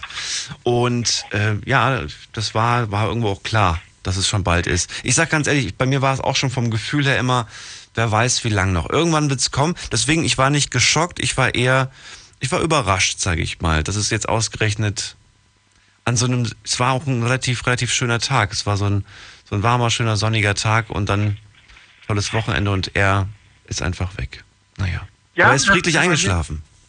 Ja, also wie gesagt, ich habe den Herrn Kohl öfters bei uns im Jagdrevier in Unterstadt erleben dürfen und hat auch ab und zu mal auch Gespräche geführt und er war in Ordnung. Und aber wenn ich mir auch die letzten Bilder aussehe, wo auf dem allein wo er für die 20 Jahre Wiedervereinigung geehrt worden ist, wo er sich schon Schwierigkeiten beim Reden gehabt hat. Und du meinst da, wo er mit 80 auf der Bühne stand? Ja, genau. Das war, ja. Das ist, ich sag mal, da haben sie, wie soll ich sagen, da haben sie den draufgezogen. Das war vielleicht auch nicht richtig. Also, ich meine, es war wichtig, dass er geehrt worden ist. Das ist nicht die Frage. Aber ich will sagen, das war ein armer, schwer kranker Mann, muss man mal so sehen. Mhm. Und dass man ihn dann teilweise in der Öffentlichkeit zur Schau gestellt hat, sage ich schon mal. Und das hat mir persönlich nicht so gefallen, muss ich dazu sagen. Und, war nicht schön. Wobei natürlich auch die Frage ist, vielleicht wollte er das selbst auch. Das weiß man nicht. Selbstverständlich. Ich meine, es war sein Lebenswerk. Und ich meine, die Zeit war damals, es war eine tolle Zeit. Die Ungarn haben die Grenze geöffnet. Es waren die richtigen Leute am richtigen Zeitpunkt, am richtigen Drücker, wenn man es mal so sieht. Mhm. Wäre Gorbatschow Putin gewesen, ich habe schon öfters jetzt diskutiert darüber, wäre das mit Sicherheit blutig ausgegangen. Das hätte in den neuen Bundesländern gerappelt. Mhm. Das hätte sich der Putin nicht gefallen lassen. Ja. Wie gesagt, Gorbatschow, ja, ich sage es mal, mit auch einer der Menschen für mich des Jahrhunderts, wenn man es mal so sieht, weil er wirklich viel gemacht hat. Und auch der Kohl, Brandt hat damals mitgemacht. Es waren die richtigen Leute am richtigen Zeitpunkt. Hast du nach Gorbatschow eigentlich mal wieder einen Staatsmann erlebt in Russland, den du so sympathisch fandest? Nee, nein, soll ich sagen, dass der Putin ist ein ganz anderer Typ. Aber man muss vorstellen, wo kommt der Putin her? Der war Chef vom KGB. Muss man sich mal so vorstellen. Welche Position hatte der vor seiner Station? Und, Gorbatschow, ja. Wie gesagt, ich bin auch ganz gespannt, wo jetzt auch die Beerdigung stattfinden wird und wann die stattfinden wird. Wird die in Speyer im Dom sein, wovon ich ausgehe? Wer wird kommen? Mhm. Ich gehe davon aus, dass vielleicht, man hat von Gorbatschow lange nichts mehr gehört, vielleicht wird auch Gorbatschow kommen, als ich mir sehr gut vorstellen kann. Ja, ich denke, dass da kommt unheimlich viel in den nächsten Tagen bei uns in der Pfalz. Ich wohne ja in Haßloch. Da geschieht was in den nächsten Tagen, mit Sicherheit. Also wir haben viel Arbeit vor uns, wenn man es so sieht, auch mit der Beerdigung. Und wie gesagt, was mir aufgefallen ist, oder eben gesprochen, wer zum Beispiel den Journalisten richtig laut dagegen war zum Beispiel der Strauß. Der Strauß hat sich nichts gefallen lassen, ja. Das war ein ganz anderer Typ, wenn man es mal so sieht, ja. Wenn ein Journalist irgendwas gefragt hätte, dann hätte ja die Antwort auf, muss ich sagen, auf schnuttrige Art und Weise gegeben, während den Kohl anders reagiert hat. Mhm. Also das, ein Strauß hätte sich gewisse Sachen nicht gefallen lassen. Muss man so sehen. Aber was ich toll fand, ist, er war loyal bis zum Schluss. Allein mit dieser Spendenaffäre, das haben wir jetzt auch schon öfters gehört, jetzt heute Abend schon, aber er hat die Namen nicht gesagt. Bis jetzt sind es nicht gesagt. Mhm. Entweder hat er, was ich aber auch nicht denke, irgendwo beim Rechtsanwalt oder beim Notar die Namen hinterlegt, was auch durchaus kann, das sagt, wenn ich tot bin, werden sie veröffentlicht, aber das glaube ich eigentlich nicht. Aber weil, ja, es war ein Mann und ein Wort und das haben wir heute nicht mehr. Es gibt heute nicht mehr eine Politik. Als Beispiel, die Merkel lügt es an wegen der Autobahngebühren zum Beispiel, unter anderem, ja. Er schreit, es gibt keine Autobahngebühren und es gibt es zum Beispiel, ja. Ich zahle noch keine. Zahlst du welche? Im Moment noch nicht, aber die kommt. Ist das schon sicher? Ist schon abgehakt? Bitte? Ist das schon beschlossen? Weiß ich gar nicht. Ja, es ist beschlossen, also das wird mit Sicherheit kommen. Also LKW-Gebühren, sozusagen, bei LKWs bezahlen wir Autobahngebühren ja jetzt schon, aber genau. Beim PKW werden wir das mit Sicherheit bezahlen. Also das, ja, da wird die Maut kommen. Und für den PKW, ja gut, da hatten sie ja überlegt, dass sie uns dann irgendwie bei den anderen Gebühren wieder entlasten, bei der PKW. Steuer zum Beispiel. Ja, das wäre ja schön. Das wird ja alles das irgendwo kommen. Ich glaube, dass Mobilität grundsätzlich in der Zukunft ein bisschen günstiger wird. Mag sein, dass wir dann irgendwann mal diese Gebühren haben, dass es alles kommen wird. Aber ich glaube, dass es in der Zukunft auch zum Teil wieder ein bisschen günstiger wird an anderen Stellen. Aber jetzt muss man die Sache mal so sehen. Wir sprechen mittlerweile von einer blauen Plakette. Mhm. Zum Beispiel, ja? Ja, aber wir sprechen mittlerweile auch schon von elektronischen Autos, Chris. Ja, das ist eine ganz andere Geschichte, aber... aber ich wollte gerade sagen, ich glaube, dann ist wirklich, weiß ich nicht, was für eine Plakette, das ist wahrscheinlich eine weiße Plakette oder was weiß ich, was für eine Farbe die dann hat. Ja, klar. Weil mehr gesund fahren kannst du ja gar nicht mehr. Aber gerade Stuttgart, wo der Daimler-Konzert sitzt, Porsche sitzt da, schreien groß rum, die wollen, ich meine, ich verstehe die, dass sie in einem gewissen Talkessel wohnen, wo halt stickige Luft ist. Aber die schreien alle nach einer blauen Plakette, haben aber jahrzehntelang und verkaufen immer noch ihre Autos. Wir haben jetzt Bluttech bei Mercedes zum Beispiel, aber ja, Leute... Jahrzehntelang war ein Daimler Diesel, war das Auto schlechthin, muss man mal so sagen. Und heute ist ja nichts mehr wert, wenn man das so sieht. Und das ist eine Katastrophe, ja. Und leider kann sich nicht jeder einen Tesla kaufen. Ich würde gerne einen Tesla fahren, keine Frage. Da würde ich auch eventuell auch, müssen wir sich schauen mit den Batterien und dergleichen oder mit dem Akku. Aber... da müssen wir mal schauen. Ich meine, es wird ja immer heißer gekocht als gegessen. Gucken wir doch einfach mal, was jetzt die... nächste Zeit zu bringen. Da bin ich ganz gespannt. Ich auch. Und wir haben tolle Themen dann noch. Bin ich mir sicher. Und wie gesagt, aber es sind noch andere Hörer da. Ich wünsche erstmal eine gute Nacht, kann man sagen. Ich höre euch gerne zu wieder. Und ja, bis bald. Bis die Tage, sag ich mal, ja? Ja. Alles klar. Tschüss. So, die Night Lounge. Heute mit dem Thema das Erbe Helmut Kohl. Wir reden über Frieden, Einheit und den Euro und das, was euch dazu noch einfällt. Klingelt durch, kostenlos vom Handy, vom Festnetz. Was verbindet ihr mit dem Altkanzler, der 16 Jahre lang unser Bundeskanzler war? Nicole aus Australia, die nach Australien ausgewandert ist, hat uns auf Facebook eine Nachricht hinterlassen. Sie schreibt, hey Daniel, ja, sehr traurig. Er war ein guter Mann und toller Bundeskanzler. Er hat mich durch meine Kindheit und meine Jugend damals begleitet. Da hat sie noch in Deutschland gewohnt. Und wir kannten praktisch gesehen keine anderen. Ich fand ihn einfach nur klasse. Damals war nun mal einfach alles irgendwo ein bisschen besser. Grüße von Down Under. Naja, ob früher damals alles besser war, ich weiß nicht. Ich glaube, wenn man so ein bisschen zurückblickt, sieht man alles so ein bisschen verschwommen, auch weil man sich dann meistens auch an die schönen Sachen erinnert.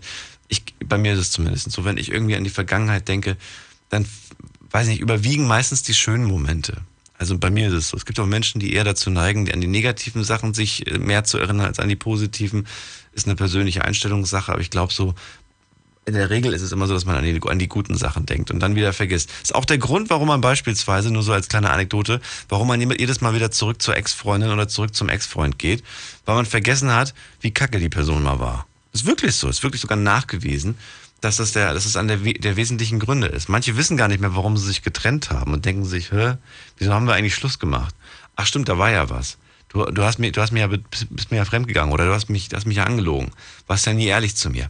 Manu aus Köln schreibt, hallo Daniel, es ist natürlich immer schwierig, etwas über einen Verstorbenen zu sagen, gerade wenn es auch negativ ist. Und da hätte ich so einiges. Ich sage nur so viel. Er hat uns Gutes, aber auch sehr viel Schlechtes während seiner gesamten Amtszeit gebracht. Er hat ja noch die guten Jahre mitgemacht.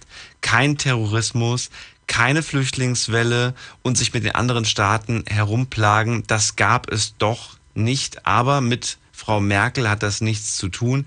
Er ist doch seit seiner Erkrankung gar nicht mehr in der Öffentlichkeit gewesen und sie ist wirklich nicht zu beneiden. Sie hat es von allen am schwersten, die richtigen Entscheidungen zu treffen, obwohl ich ja auch kein Fan von ihr bin. Also wie gesagt, er hat auch viel Negatives hinterlassen. Ja, wobei ich glaube, jeder hat natürlich in seiner Amtszeit andere Probleme. Das ist aber, glaube ich, auch normal. Es sind ja nicht immer die gleichen Probleme. Das ändert sich immer von Mal zu Mal. Und wir schauen uns gleich mal ein tolles Zitat an, was du gerade gesagt hast, Manu. Das passt vielleicht ganz gut dazu. Heiko, erstmal hallo. Schön, dass du da bist. Heiko hört mich nicht. Schade. Dann gehen wir in die Uhr. Hat er das gesagt, aber es war zu spät. Du warst nicht schnell genug, Heiko. Tut mir leid. Jetzt gehe ich zum Alexander nach Aachen. Ja, hallo. Alexander? Tut mir leid, aber ich möchte verbinden. Hallo? Ja. Du bist wieder da. Ja, jetzt bin ich da. Ich hoffe, dass du zu hören bist. Wenn nicht, dann ist nicht schlimm. So, erzähl. Was wollte ich sagen wegen die Helmut Kohl? Bitte nicht vergessen, dass wenn Helmut Kohl Kanzler war, kommen aus Russland deutsche Leute nach Deutschland. Und das war über 4 Millionen Leute. Okay, auf die erste Zeit, wenn die Leute nach Deutschland kommen, bekommen die Leute natürlich eine Geldunterstützung, war viel, Wohnungen eingerichtet. Das musst du mir gleich nochmal genauer sagen, worauf du jetzt gerade hinaus willst. Ich habe es noch nicht so ganz verstanden, aber wir reden gleich weiter. Unglaubliches, Verrücktes, Your Secrets, die Night Lounge. Auf Big FM, Rheinland-Pfalz, Baden-Württemberg, Hessen, NRW und im Saarland. Also ich fasse nochmal zusammen. In der Zeit, als Helmut Kohl Bundeskanzler war, sind viele Russen nach Deutschland gekommen, die hier Unterstützung vom Staat bekommen haben, richtig? Ja, klar. Und ich soll sagen, das war nicht schlechte Investition, meine ich. Mhm. Jetzt über 4 Millionen Leute aus Russland gekommen sind, gut integriert in Deutschland. Mhm. Sage ich mal, nicht alle 100%, aber wenn 3,5 Millionen jetzt in Deutschland Leute aus Russland wohnen, die arbeiten. Also die ich kenne, die haben sich gut integriert. Bitte? Die Russen, die ich kenne, die haben sich gut integriert. Worauf willst du hinaus? Ja, klar. Das wollte ich sagen, dass seit Helmut Kohl Kanzler war, kommen auch viele Leute aus Russland. Hm. Und ist unsere Geschichte. Ich weiß nicht, ob in seiner Zeit, meine ich, viel gut oder viel schlecht gemacht worden, aber ist unsere Geschichte. Okay, Alexander, vielen Dank. Ich zu danken. Ich wünsche schon einen Abend noch. Dir auch, mach's gut. Ciao. So, wir gehen mal in die nächste Leitung. Und wen habe ich da? Da müsste jetzt der Heiko aus Worms wieder sein. Heiko! Hallo! Du warst zu langsam, sorry. Ich hab gerade in dem Moment schon auf den Knopf gedrückt, als du gerade dich bemerkbar gemacht hast. Ja, ich habe gemerkt, aber ich bin auch nebenbei noch am Arbeiten. Und ist nicht schlimm. Ein bisschen leben. Ich auch, nebenbei noch ein bisschen Arbeit. Schön, dass du da bist. Es geht heute um Helmut Kohl, hast du ja mitbekommen, ist ja auch der Grund, warum du durchklingelst. Der Mann hat einige Sachen gesagt und ich will so zwischendurch immer mal ein paar Zitate vorlesen, über die wir dann auch ganz kurz reden können. Ich hau jetzt mal einen raus, ich weiß nicht, ob er was mit dem zu tun hat, was du gleich sagen willst, aber er sagt zum Beispiel, oder er sagte besser gesagt, Wer gegen Ausländer hetzt und brandschatzt, ist kriminell und gemeingefährlich. Wer so etwas tut, kann nie und nimmer für sich in Anspruch nehmen, ein deutscher Patriot zu sein. Hat das heute noch Gültigkeit? Patriotismus wird immer ein Thema sein, denke ich mal. Nicht nur das, aber auch die Aussage zu sagen, hey, wer hier gegen Ausländer hetzt und brandschatzt, ich finde, das Thema ist ja aktueller denn je. Genau, deswegen rufe ich auch an. Ich finde, Kohl, er war 16 Jahre da, nicht auch ohne Grund, wurde ja immer wieder gewählt. Wie der Vorredner auch schon sagte, jeder Politiker macht auch Fehler. Der Vorredner sagte auch, unter Kohl gab es keine Flüchtlinge. Ja, warum nicht? Es gab keinen Krieg in Syrien, es waren keine Flüchtlinge da. Wäre damals der Krieg in Syrien schon gewesen, hätte Kohl das Flüchtlingsproblem gehabt. Und ob er es so gut gemeistert hätte wie unsere Geli, wage ich zu bezweifeln. Dazu habe ich jetzt auch ein Zitat. Und ich finde dieses Zitat wieder eine sehr interessante Sache, über die man jetzt quasi fast schon von mir aus bis morgen früh diskutieren könnte. Denn er sagte einmal, Europa kann nicht zur neuen Heimat für Millionen Menschen in Not werden. Europa ist groß. Europa ist groß, aber schon viel Platz. Wie gesagt, das sagst du und das sagt er. Europa kann nicht zur neuen Heimat für Millionen Menschen weltweit in Not werden. Das ist auch ein Zitat. Soll es eine Heimat werden? Ich denke mal, das mit den Flüchtlingen ist eh nur vorübergehend. Wenn sich die Lage dort wieder stabilisiert hat in ihren Heimatländern... Dann glaubst du, dass die sagen, ja wunderbar, war schön bei euch, wir gehen wieder? Viele sind schon freiwillig. Ich glaube, das ist der gleiche Glaube wie damals, als die Leiharbeiter nach Deutschland kamen, oder? Man dachte auch irgendwie, man holt die hierher und die gehen dann wahrscheinlich wieder, wenn die Arbeit getan ist. Hat man sich ja gedacht damals. Hat man sich gedacht, siehst du? 60 Jahre habe ich noch nicht gelebt. Doch, 69 kam ich auf die Welt, habe heute Geburtstag. Entschuldigung. Oh, alles Gute. Danke. Aber ich kann doch nicht von einer Familie erwarten, die in dieses Land geflüchtet ist, dass ich nach 10 Jahren, nachdem die sich endlich mal Stabilität in ihrem Leben gefunden haben und endlich mal Ruhe einkehrt, dass ich dann sage, so, jetzt ist wieder Frieden bei euch, jetzt tschüss, ne, mach's gut. Ich glaube, das ist nicht im Sinne des Erfinders. Weiß ich nicht, ob das so lange hier bleibt. Also doch, es ist im Sinne des Erfinders, aber ich glaube, es funktioniert nicht. So wie der Erfinder sich das dann ausgedacht hat.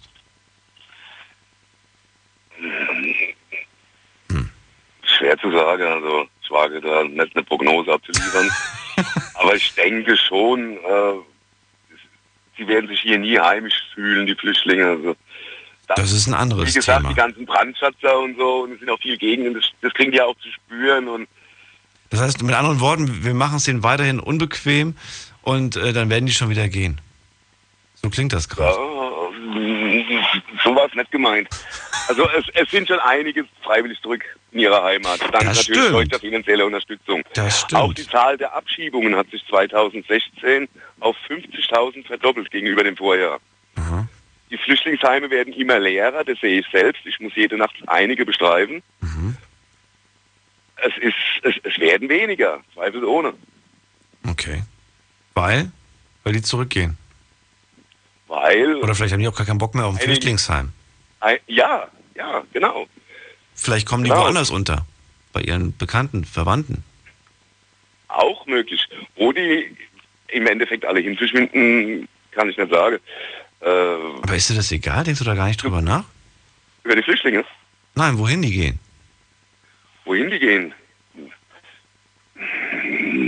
Nee, nicht wirklich. Man kann es auch nicht nachvollziehen, wohin sie gehen. Manche, durch das auch viele mehrere Identitäten haben. Es ist so, wie sie reinkamen, so gehen sie auch wieder raus. Man kriegt das wahrscheinlich auch zum größten Teil gar nicht mit, wer alles hier war im Endeffekt. Okay. Aber Kohl, bleiben wir beim Thema, finde ich, war der drittbeste Kanzler, den wir hatten. Der drittbeste? Ja. Komm, dann dein Ranking will ich hören. Drittbester Kohl, wen haben wir noch? Zweitbester war Helmut Schmidt, würde ich sagen. Ja, okay. Und an erster Stelle Frau Merkel. Die Frau Merkel. An erster Stelle? Jawohl. Ja. Okay, ich glaube, die Frage hat sich erübrigt, wen du wahrscheinlich dieses Jahr wählen wirst. Aber ich war noch nie wählen, noch nicht meine Schule Klassensprecher. Was? Das überlasse ich den Leuten, die... Da vertraue ich ganz den Wählern. Also Geli wird es wieder packen. Moment mal. Das ist jetzt nicht dein Ernst. Du sagst, du gehst nicht wählen? Nein.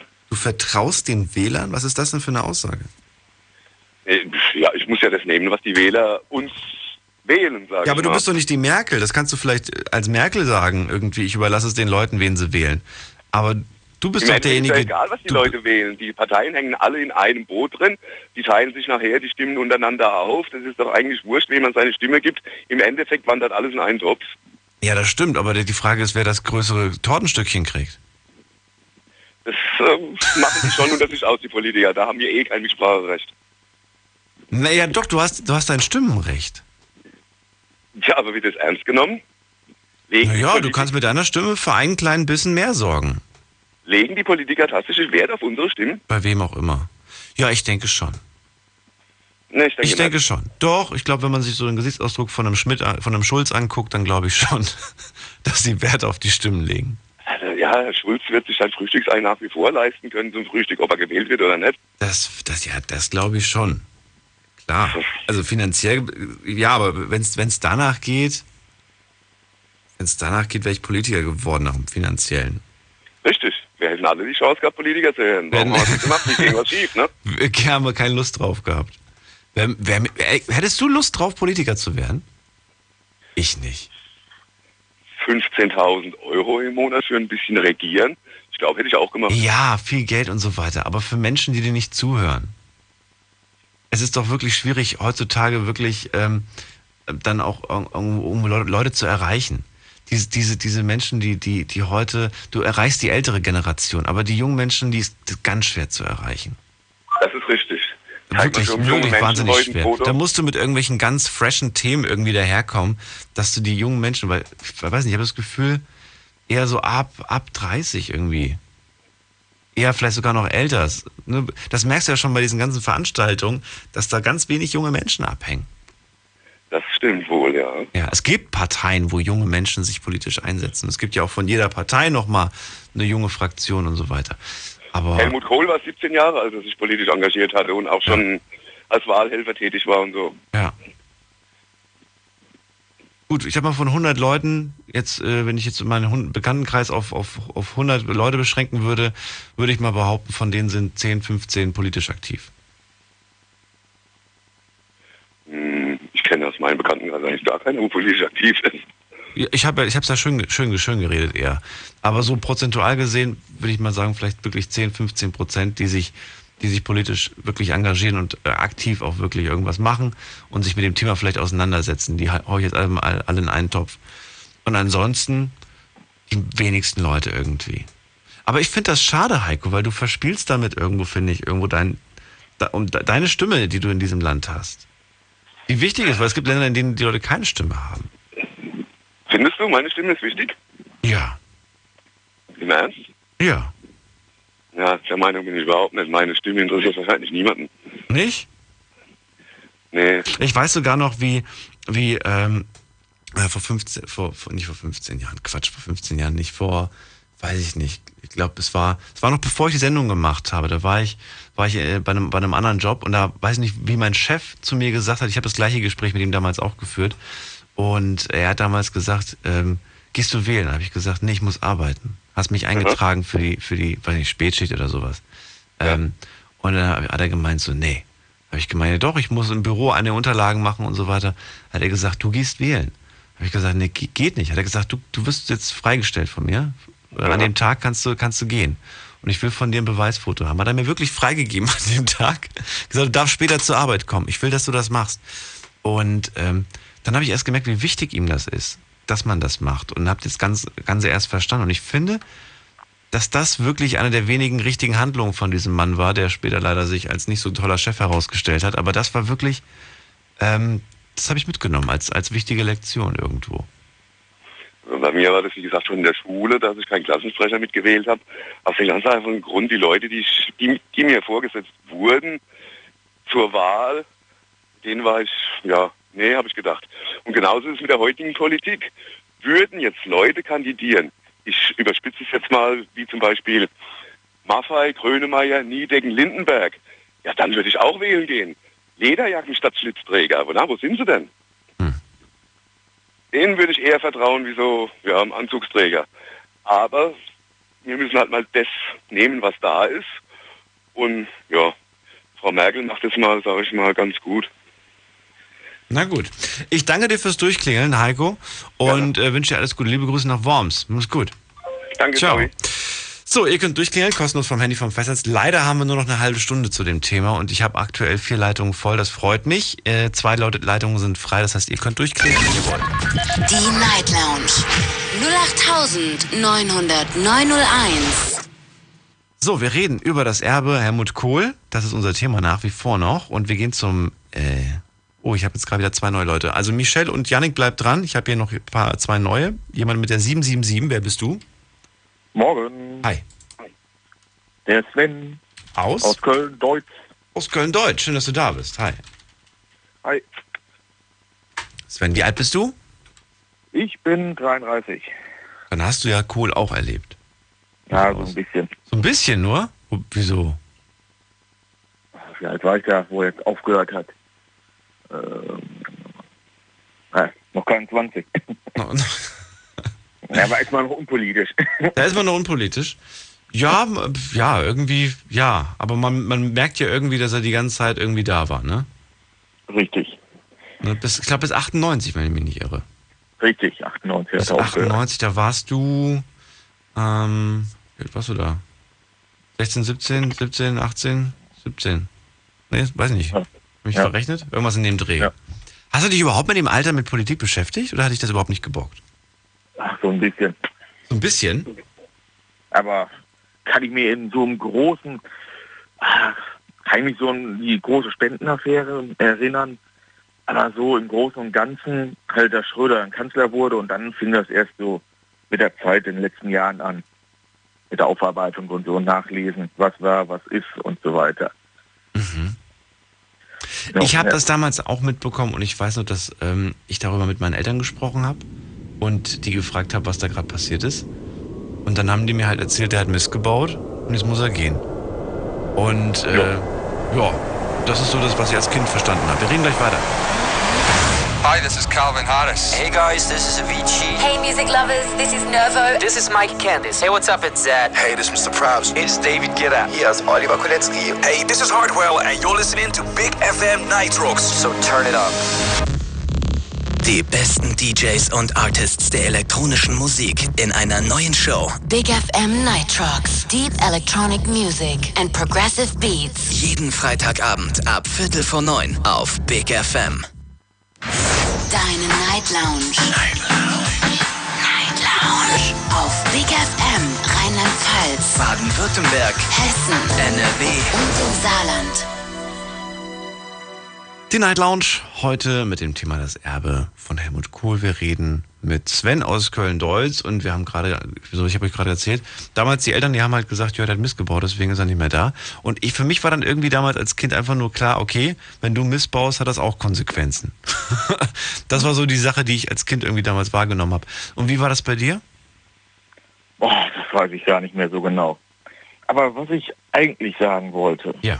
Was ich wollte mal ein bisschen was Negatives sagen, auf die Lobhuldung. Dass die Einheit gut war, ist ja unbestritten. Aber was er daraus gemacht hat, das kritisiere ich an ihm. Zum Beispiel den Ausverkauf der DDR, was er da mit der Treuhand getrieben hat. Und wer da einige wenige zu Millionären gemacht hat und die Schulden dem Steuerzahler oder der Allgemeinheit aufgebrummt hat. Viele Leute unnötig in die Arbeitslosigkeit geschickt, Betriebe kaputt gemacht, um westdeutsche Konkurrenz zu schützen. Aber er war, glaube ich, auch derjenige, der meines Wissens nach gesagt hat, dass die DDR-Mark 1:1 mit der D-Mark gleichgestellt wird. Richtig. Die ja ganz klar viel weniger wert war. Die DDR-Mark hatte lange nicht so einen starken Kurs gehabt wie die DDR, wie die D-Mark. Ja, weiß ich nicht. Dieses Ganze mit dem Wert, das ist sowieso so eine Sache für sich. Da könnten wir jetzt lange drüber diskutieren, was denn überhaupt der Wert ist. was ein fairer Wechselkurs ist von Arbeit überhaupt. Naja, er hat's, ich glaube, in den Augen der DDR-Bürger damals fair gelöst. Ich glaube, sie hätten sich mit was anderem gar nicht zufrieden gegeben. Und das war dann so eine Euphorie, das war von der Stimmung her war das mega. Dabei weiß ich, dass meine Eltern selber damals noch gesagt haben, unser Geld war nichts wert, verhältnismäßig zur D-Mark damals. Wir waren froh, dass es damals so umgetauscht wurde und viele konnten sich dann plötzlich Sachen leisten, die sie sich niemals hätten leisten können. War ja auch richtig so. Ja. Mir geht's aber halt, dass die so viel mit der Treuhand verbockt haben. Mhm. Halt wirklich gute Betriebe platt gemacht haben, einen riesen Schuldenberg hinterlassen, super Betriebe für einen Apfel und ein Ei verschenkt und dass halt dann einige wenige davon profitiert haben, die den Ausverkauf betrieben haben. Mhm. Weil das ist ja dieses mit der Arbeit. Da wollte ich auch noch einen Kommentar abgeben zum Anrufer, mit dem du vorher gesprochen hast, wenn ich darf. Dass da mit dem Thema Griechenland, wo ihr da vorher drauf gekommen seid. Es ist ja nicht so, dass die faul sind oder so. Wir sind ja die Faulen in Europa. Wir sind ja die, die am wenigsten arbeiten nach den Niederländern in Europa. Die Griechen arbeiten im Durchschnitt laut OECD 600 Stunden mehr als wir im Jahr. Mhm. Es ist ja nur immer der Wert, der dir dafür bezahlt wird für deine Arbeit. Das ist ja das Problem, was wir haben. Wir sind ja der Meinung, dass wenn die für uns am Hotel arbeiten, halt weniger verdient haben, als wenn die gleichen Menschen bei uns an der Nordsee arbeiten würden. Das ist ja so dieser Hintergedanke dahinter, der da leider entsteht. Dass der Wert, den du ja für deine Arbeit kommst, der nichts mit der tatsächlichen Leistung zu tun hat, leider. Mhm. Deswegen finde ich dieses Griechenland-Bashing finde ich nicht gut, sondern man muss es mal im Großen und Ganzen sehen und auch einzelne Punkte hinterfragen, warum sind die Sachen so, wie sie sind. Das ist ja die Sache. Genau halt auch mit der Arbeitslosigkeit, die im Osten entstanden ist. Hätte viel ja nicht sein müssen, wenn viel nicht so verbockt worden wäre mit der Treuhand. Es wäre halt billiger auch teilweise gewesen, die Betriebe einfach weiter zu finanzieren, anstatt Arbeitslosigkeit zu finanzieren. Hätte uns langfristig mehr gebracht und viele Biografien und so weiter auch gerettet. Viele Biografien gerettet? Mhm. Wie meinst du das? Ja, es sind ja viele arbeitslos geworden, die dann über viele Jahre nicht hochgekommen sind und selbst heute noch im Niedriglohnsektor stecken und dann 20 oder mehr Jahre eine Aufstockerrente kriegen werden. Das ist ja die Sache dahinter. Glaubst du, es hätte nur Gewinner gegeben, hätte man das anders gelöst? Glaube ich nicht. Ja, nicht nur Gewinner, aber es gibt immer irgendwie beides. Insgesamt hätte man meiner Meinung oder auch, was man so lesen kann, viel besser machen können. Mhm. Es waren viele Dinge, die, glaube ich, damals nicht überlegt waren. Ja, aber es war eine Situation auch, glaube ich, mit der vorher gar keiner gerechnet hat so wirklich, ne? Ist ja alles sehr, sehr schnell gegangen. Man sagt ja auch, man hätte eigentlich die Mauer oder die Grenze nicht sofort öffnen müssen, man hätte das systematisch irgendwie Stück für Stück machen müssen. Ja gut, das ist aber ja auch, das war ja der Fehler der DDR. Das hätte ja nicht geklappt. Da haben ja die in der, ich weiß gar nicht, wie der hieß, der Minister, der gesagt, ab wann gilt das? Ich gucke auf mein Blatt, ab sofort, wo dann das Chaos losgebrochen ist. Genau. Viele Sachen, die einfach neu sind. Wie gesagt, was ich vorhin auch gesagt habe, ich glaube, jeder hat in seiner Amtszeit andere Probleme. Genauso wie jetzt das Thema Griechenland aufkam. Es soll kein Bashing sein, ganz im Gegenteil. Ich habe ja auch gesagt, es ist nicht fair zu behaupten, die einen sind faul, die anderen sind nicht faul. Oder die machen mehr. Das geht nicht. Und ich glaube, wie gesagt, jedes Mal, wenn du dann von einem anderen Problem stehst, und ich glaube, in der Zukunft wird es auch Probleme geben, über die wir heute noch gar nicht nachdenken oder was wir noch nicht auf dem Schirm haben, wo man sich dann auch die Frage stellt, was mache ich jetzt? Vor mir, ich kann mich nicht irgendwie an irgendwas richten, was in der Vergangenheit ähnlich war, wo ich sagen kann, komm, die haben das so und so gemacht, so machst du es besser nicht, sondern man muss sich dann wieder auf was komplett, man muss sich auf sich selbst verlassen oder auf das, was die Leute drumherum sagen und hoffen, dass es die richtige Entscheidung für die Zukunft war. Und ich muss ganz ehrlich sagen, ich möchte so eine Entscheidung nicht treffen müssen. Ja, da könntest du recht haben. Das ist natürlich bei verschiedenen Sachen, da kann man natürlich je nach Entscheidung nur verlieren. Ja. War ja bei Frau Merkel ja genauso. Hätte sie die Grenzen zugemacht und es hätte 10.000 Tote gegeben, wäre schlecht gewesen. Hätte sie einen auf den Deckel bekommen oder so, wie sie es jetzt gemacht hat, kriegt sie einen auf den Deckel. Es gibt halt manchmal nur Lose-Lose-Situationen. Da hast du völlig recht. Da muss man halt auch wieder gucken, was hätte man selbst irgendwie gemacht. Und wäre es wirklich die richtige Entscheidung gewesen, was man selbst auch gemacht hätte, oder hätte das nicht vielleicht auch wieder dafür gesorgt, dass andere dann unzufrieden gewesen wären. Was haben wir noch? Wir haben einige tolle Kommentare. Ich komme jetzt gar nicht dazu, alle vorzulesen. Es gibt wahnsinnig viele Zitate, vor allen Dingen auch von Helmut Kohl und auch Kommentare von euch auf der Facebook-Seite. Ihr könnt euch nach wie vor gerne nochmal reinklicken unter Night Lounge. Wir haben noch 22 Minuten, um über das Thema heute zu reden. Sven, ich danke dir erstmal soweit fürs Durchgehen. Dir einen schönen Abend, mach's gut. Ciao. Tschüss. So, was haben wir denn? Wohin mache ich jetzt weiter? Mit einem Zitat oder mit einem Kommentar?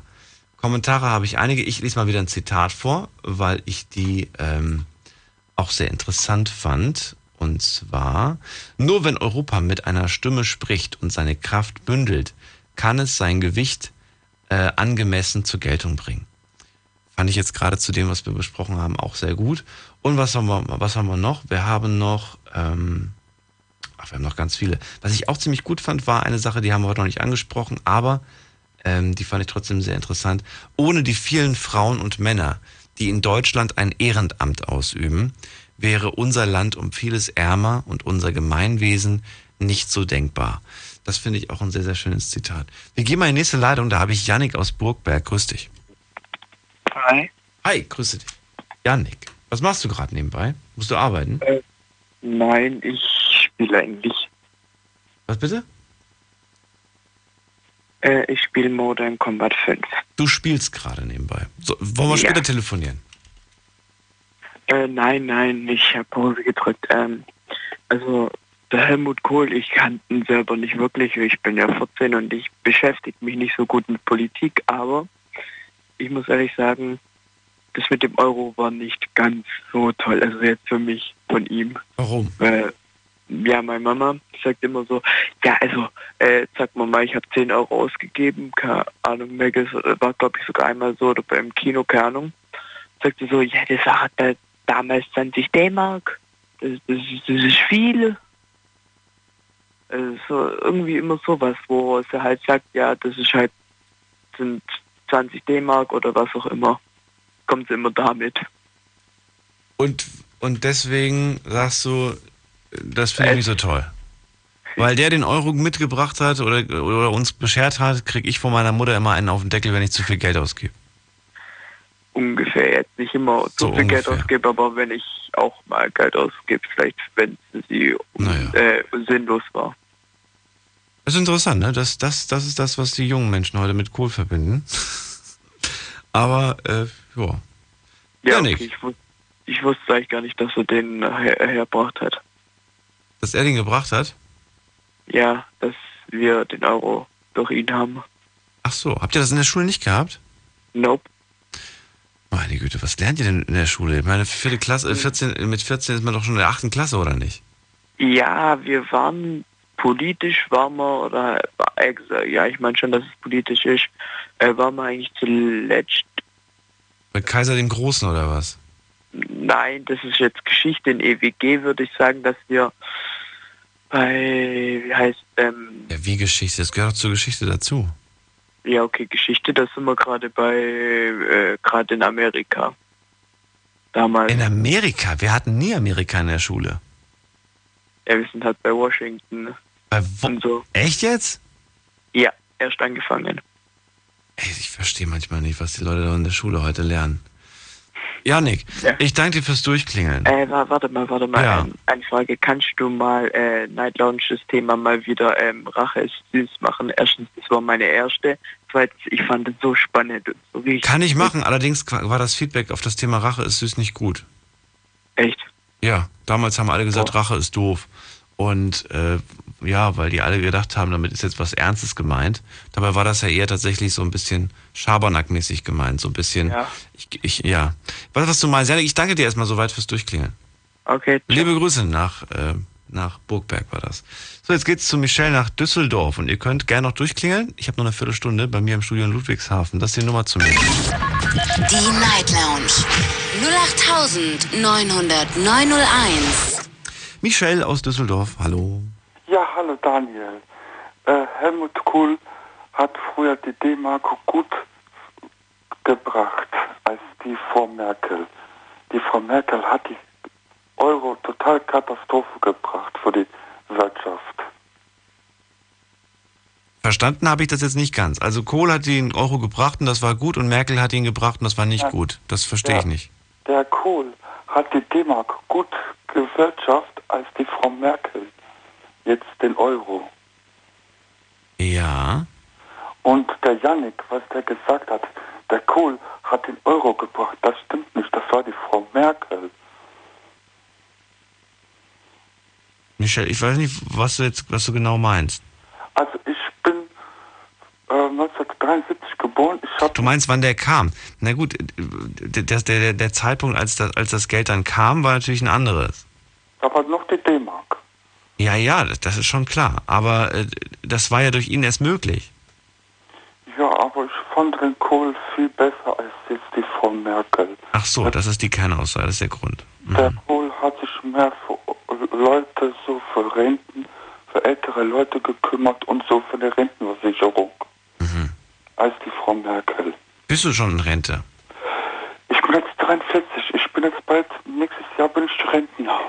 Mit 44? Ja, ich habe so eine Arbeitsoperation gehabt und jetzt darf ich nicht mehr arbeiten ab nächstes Jahr. Ach so.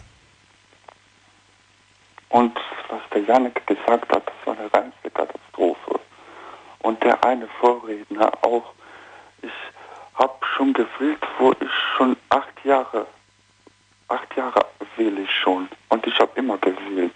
Ich habe noch keine Wahl weggetan. Ich finde das gut, Michel. Dann geh weiter wählen, das ist wichtig. Ja, mache ich auch. Ja. Aber die Frau Merkel bringt unsere Wirtschaft richtig unter Katastrophe. Die bringt uns den Ruin. Na gut. Wenn du es ein bisschen konkreter weißt, dann kannst du gerne nochmal durchklären. Dann können wir darüber nochmal reden, Michel. Aber jetzt gehe ich mal in die nächste Leitung. Und Jannik, wie gesagt, der war 14 Jahre alt und der hat eigentlich auch nicht wirklich was zu dem Thema sagen können. Schlafen kannst du woanders. Deine Story, deine Nacht. Die Night Lounge. Auf Big FM, Rheinland-Pfalz, Baden-Württemberg, Hessen, NRW und im Saarland. Insofern war das nicht eine Katastrophe, sondern eigentlich nur verständlich, dass er dann sagt, die Mama, die regt sich immer darüber auf, wenn ich so viel Geld ausgebe. Denn damals zu D-Mark-Zeiten, da war das noch richtig viel. Ja, ist manchmal auch so, dass ich heute nochmal umrechne. Mache ich aber eigentlich nicht, weil ich irgendwie dann überlege, ob ich es kaufe oder nicht kaufe, sondern rein so ja, Interesse halber. Oder man sagt dann irgendwie, wenn du mal überlegst, damals hat das wäre so und so viel D-Mark gewesen. Das hätte ich, glaube ich, damals niemals bezahlt. Ja, ist wahrscheinlich so. Ich meine, wenn man überlegt, dass die Smartphones, das wäre mein Lieblingsthema, dass ein Smartphone, weiß ich nicht, von mir aus 500 Euro kostet, oder 500 Euro, zum Teil auch 1000 Euro kostet, das wären 2000 D-Mark gewesen. Ich weiß nicht, wer 2000 D-Mark für ein Handy bezahlt hätte damals. Ich glaube, die hätten alle einem Mittelfinger gezeigt oder einen Vogel gezeigt und gesagt, das geht da nicht. So viel zahle ich nicht. Wir gehen mal in die nächste Leitung und da habe ich jemanden mit der Endziffer 573. Wer bist denn du? Hallo. Hallo. Okay, da war jemand, aber gut, ich glaube, es hat sich nicht gelohnt. Dann mit der 989, da bist du, hallo? Hallo, wer hat die 989? Ach, hier ist der Harald aus Frankfurt. Harald, grüße dich. Ja. Ich bin ein Nachtmensch, weil ich selbst arbeite. Ich habe bei der Zeitung eine Rotation hier bei der Frankfurt Sozietätsdruckerei. Und zu dem Kohl, ich habe früher Setzer gelernt, das heißt heute Mediengestalter. Der Blöde mit dem, der Gutenberg. Also das habe ich gelernt, was er erschaffen hat. Und mit dem Kohl will ich nur eins sagen. Der Kohl war zur rechten Zeit am richtigen Platz. Und er hatte genau das Timing genau gewusst. Er konnte mit den Leuten reden. Das ist heute überall Beziehungen, wie man mit Menschen umgeht, das Bauchgefühl. Und da waren die richtigen Leute zur rechten Zeit. Ob das der Genscher war, ob das Schewardnadze war, der Gorbatschow, den habe ich mal persönlich kennengelernt, der hatte bei uns bei der Zeitung Geld bekommen für seine Tschernobyl-Kinder. Und da habe ich mich mit dem persönlich unterhalten, also mit simultanen Dolmetscher, der hat dann gleich übersetzt.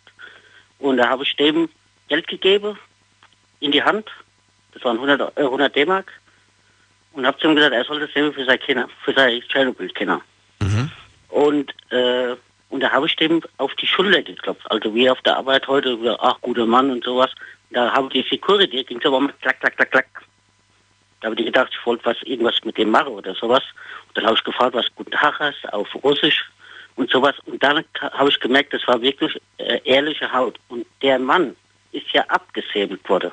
Der hat ja, das war ja nur Fenster, es hätte auch ganz anders kommen können. Und ich glaube, wenn der Kohl nicht gewesen wäre und der Gorbatschow und das alles zusammen wäre und die DDR am Grunde, die haben kein Geld mehr gehabt, auf Deutsch gesagt. Mhm. Und die Leute, denen geht es heute sehr, sehr gut. Deutschland, warum sind die auf uns neidisch, weil es uns sehr gut geht. Mhm. Und wenn ich dann der Gorbatschow, der ist ja auch also dann abgesäbelt worden und die heutige Politiker, also in der heutigen Zeit, die Merkel, die kam durch den Kohl seinen Rückfall, also wo er abgewählt worden ist, hat die Stunde auch genutzt. Und die Merkel ist ja durch die Spendenaffäre grundgenommen groß geworden. Mhm. Und die ganze Politiker, die ganzen Leute, wo ich jetzt erzähle für den Kohl, ein guter Mensch und alles, wenn man tot ist, dann wird viel über den gut geredet, auf Deutsch gesagt, aber wo er noch gelebt hat, da merkt man erstmal seine Freunde. Wenn man Erfolg hat, hast du Freunde ohne Ende. Hast du keine Freunde, also bist du am Grunde, bist du krank etc., dann kommen die wahren Freunde. Ja, aber es ist nicht so, dass wenn du gerade erfolgreich bist, auch die Menschen, die versuchen, dir den Erfolg wegzunehmen, sich häufen. Je erfolgreicher du bist, habe ich das Gefühl, umso größer wird auch werden auch die Neider und die Menschen, die dich loswerden wollen, die dich weghaben wollen von der Stelle. Genau so ist es, genau so ist es. Aber und ich glaube, gerade am Anfang, gerade wenn du anfängst, irgendwie groß zu werden, hast du schon die ersten Kleinen, die sich so in den Weg stellen, die dir es einfach erschweren. Und das ist nur eine Kostprobe von dem, was dann zukünftig auf dich kommt. Ja, und dann ist ja auch so, heute gibt es ja viel Mobbing, Burnout etc. Das ist ja überall, das gibt es in jeder Firma überall. Und die Leute, wie soll ich sagen, das ist die Gesellschaft heute. Jeder denkt an sich, Hauptsache ich. Die Politiker sollen es machen. Das sagt immer, soll man an die eigene Nase packen. Und damals mache ich immer alles richtig. Mhm. Weil Freunde, wenn es einem gut geht, hat man genug Freunde. Und der Kohl, das war halt zur rechten Zeit am richtigen Ort. Und was jetzt mit dem Merkel ist, das sind andere Zeiten. Der Adenauer war der richtige Mann zur rechten Zeit. Der Brandt war der Mann zur rechten Zeit am richtigen Ort. Jeder Kanzler war grundgenommen der Schmidt. Der hat es auch nicht einfach gehabt. Mit der RAF, mit dem ganzen Kram da. Aber war die Zeit damals nicht eine, wo ich mich, wenn ich mich jetzt recht zurück erinnere, beziehungsweise auch das, was ich so gelesen habe, die Menschen haben tatsächlich mehr gewählt als heutzutage? Ja. Da gab es zum Teil eine Wahlbeteiligung von 70% und mehr. Genauso. Also nicht zu Kohl, aber noch davor gab es einige Zeiten, auch gerade nach dem Krieg und so weiter. Das war anders als heute. Und wir können noch wählen und da wird nichts getrickst, sondern in anderen Ländern, die wären froh, wenn sie wählen könnten und die wären richtig demokratisch, was ja in Russland nicht so der Fall ist. Ich meine, da kann man wählen wie früher in der DDR. Und die Leute, die in der DDR, die Jugend, ich habe ja bei der Zeitung, da kommst du habe ich ja viele Kollegen, die sind ja gerade, also die auf 30, 40 und alles, da habe ich gesagt, wenn man überlegt, vor 30 Jahren hätten wir gegeneinander Krieg gemacht. Heute trinken wir Bier. Mhm. Meine Eltern zum Beispiel, die haben geheiratet, das war der 12. August 1961. Das war genau da wo die Berliner Mauer gebaut wurde. Und das war in der Nähe vom Kreis Fulda. Mhm. Also von der Zonengrenze. So, und das war ja früher noch andere Zeiten. Und die Leute, die haben ja nicht gewusst. Da hat einer gesagt, hier, die Berliner Mauer ist gebaut worden. Da hat einer gesagt, ja. Hast was getrunken gehabt und sowas, da war die da. Ja. Und wenn man heute bei Rastorf, der Point Alpha, das war der gefährlichste Punkt von ganz Europa. Und da war nur der Russe und der Amerikaner dazwischen. Und sonst nichts. Und heute fährt man mit einem Kinderwagen, auf Deutsch gesagt, über die Grenze, oder wenn man das fragt, warte mal, wo war jetzt die Grenze? Da sieht man gerade noch so die Streifen, wo die früher die mit ihrer Trabis da rumgefahren sind. Ist wirklich so, ja, weil ich damals auch, als ich in Berlin war, das erste Mal mir die Frage gestellt habe, sag mal, wo war denn eigentlich hier die Grenze? Apropos Berlin. Ich war 1986 in Berlin, so da haben wir die Nacht durchgemacht, da waren wir auf der Funkausstellung und alles und dann Gottschalk kennengelernt und Günter Jauch und alles durch Zufall, das war immer durch Zufall. Und da haben wir gesagt, dann machen wir die Nacht durch. In Berlin schlafen, das ist ja Blödsinn. Das waren wir zuletzt in dem Mercedes-Stand, da war oben so Disco. Und da frage ich den einen, hier, sagen wir doch mal, wo ist denn Osten? Und da hat er gesagt, genau da, wo dunkel ist. Verstehe ich nicht. Nee, also der Westen war immer hell, ganze Nacht durch. Ach so, okay. Ja, ja, und da, wo der Osten war, da war halt abends dunkel. Da war halt schon, gab nichts zu feiern. Genau so. Und dann war ich 2010 in Berlin. Ja. Wenn man dann durch Berlin fährt, dann muss man noch gucken, wo man noch die Mauer ist, ne? Ja, und wo vor allen Dingen gerade nichts los ist, weil das ist eine Stadt, die nie schläft. Da ist immer was los. Genau so ist es. Und die Leute, man darf das alles nicht vergessen. Ob das mit dem Dritten Reich war, mit der Mauer, wenn das alles mal weg ist. Ich sage immer, das ist alles wie eine Mode. Es kann alles wieder kommen. Da habe ich auch noch ein paar tolle Zitate. Ich danke dir erstmal fürs Durchklären. Mach's gut. Und wählen ist immer gut. Wählen ist immer gut. Wer nicht wählt, da kann er sich ja nicht, kann er sagen, keine Meinung. Keine Meinung kann er nur machen durch das Wählen. Und wenn er nicht wählt, dann muss er halt ruhig sein. Schönes Zitat dazu, auch von Helmut Kohl. Er sagt, niemand soll sich täuschen. Die bösen Geister der Vergangenheit sind in Europa nicht auf alle Zeit gebannt. Genauso ist es. Harald, ich danke dir, mach's gut. Ich wollte nur sagen, du bist ein guter Moderator und du wärst gut fürs Fernsehen, als Nachfolger von Domian. Wer? Nee, bitte nicht. Doch, das wäre optimal. Doch, du bist doch Frank. Ich muss noch warten, noch habe ich Haare auf dem Kopf. Wenn alle wechseln, dann bewerbe ich mich als Domian. Nee, du hast eine gute Stimme und du bist ein guter Moderator, das wolltest du sagen. Und kommst aus Frankfurt. Also, hast du dir auch gemerkt, sehr schön. Ja, ich habe früher mal gewohnt in Frankfurt-Griesheim. Und wo hast du ungefähr gewohnt? Oder was? Riederwald, ah ja gut, Eintracht. Mehr sage ich nicht. Alles klar, ich wünsche dir was, ne? Und bleib gesund. Ciao. So, jetzt habe ich in der nächsten Leitung jemanden mit der 827. Wer bist du denn? Ja, hallo? Jemand da? Nö, doch nicht. Gut, nächste Leitung. 635. Hallo? Hi, wer bist du? Ja, ich bin Sven, hallo. Sven, woher? Ja, aus der Brücke. Oh, Sven, wenn du mich weglegst, können wir so nicht reden. Da musst du schon am Telefon dranbleiben. Hans-Joachim aus Frankfurt, ja? Grüß dich. Ja, grüß dich. Grüß dich auch. Ich bin also nicht mehr der Jüngste, ich habe alles mitgemacht. Ja. Bin alt, bin 82 Jahre, aber sonst noch ganz gut dabei, außer schwer behindert. Aber ich muss eins sagen, damals, wie wir noch geteilt waren, habe ich immer früh gesagt, ich würde gern mal in die DDR reisen, weil ich kann nicht ein Urteil sprechen über ein Land, wo ich noch nicht selbst war. Aber das durftet ihr doch, oder nicht? Ja, wie? Nach der DDR reisen. Ja, also die vom Westen durfte man ja jederzeit nach dem Osten, aber man durfte ja nicht... Sie mussten da auch eine Einladung haben oder sowas. Echt? Es gab doch ganz viele Ausflüge, auch mit der Klasse beispielsweise in den Osten. Ja. Sowas gab es auch. Ja, das war natürlich irgendwie Gemeinschaft, das war von der Politik her. Ja, aber ich weiß, ich wollte immer drüber. Und dann hat man nämlich... hatten wir ältere Damen, die wollten zur Silberhochzeit nach Brandenburg. Hallo? Mhm. Und die wollten nicht mit dem Zug fahren, weil das sehr anstrengend war für die alten Damen. Da habe ich gesagt, ich fahre rüber, dann sind wir eine Aufenthaltsgenehmigung. Und so bin ich zu einer Aufenthaltsgenehmigung gekommen und war also öfter drüben in der DDR. Und ich muss auch eins sagen, noch jetzt zum Kohl. Kohl war sehr raffiniert und hat im richtigen Augenblick zugegriffen. Mhm. Wenn das wäre etwas später geworden, entschuldigen Sie, ich spreche ein bisschen schlecht, weil ich Parkinson habe. Ich verstehe dich aber gut, alles wunderbar. Ja. Wenn das später wäre gewesen, dann wäre das nicht mehr so gekommen. Und die DDR, die war sowieso pleite. Die hatten, als jedes Land braucht Devisen, das hatten sie nicht, ja. Und das Geld war noch nicht mehr wert. Weil ich habe immer gesagt, wir sind früher viel nach Jugoslawien gereist, was ja eigentlich auch ein sozialistischer Staat war. Und da habe ich gesagt, für eine Rolle westliches Klopapier kriege ich da Geld.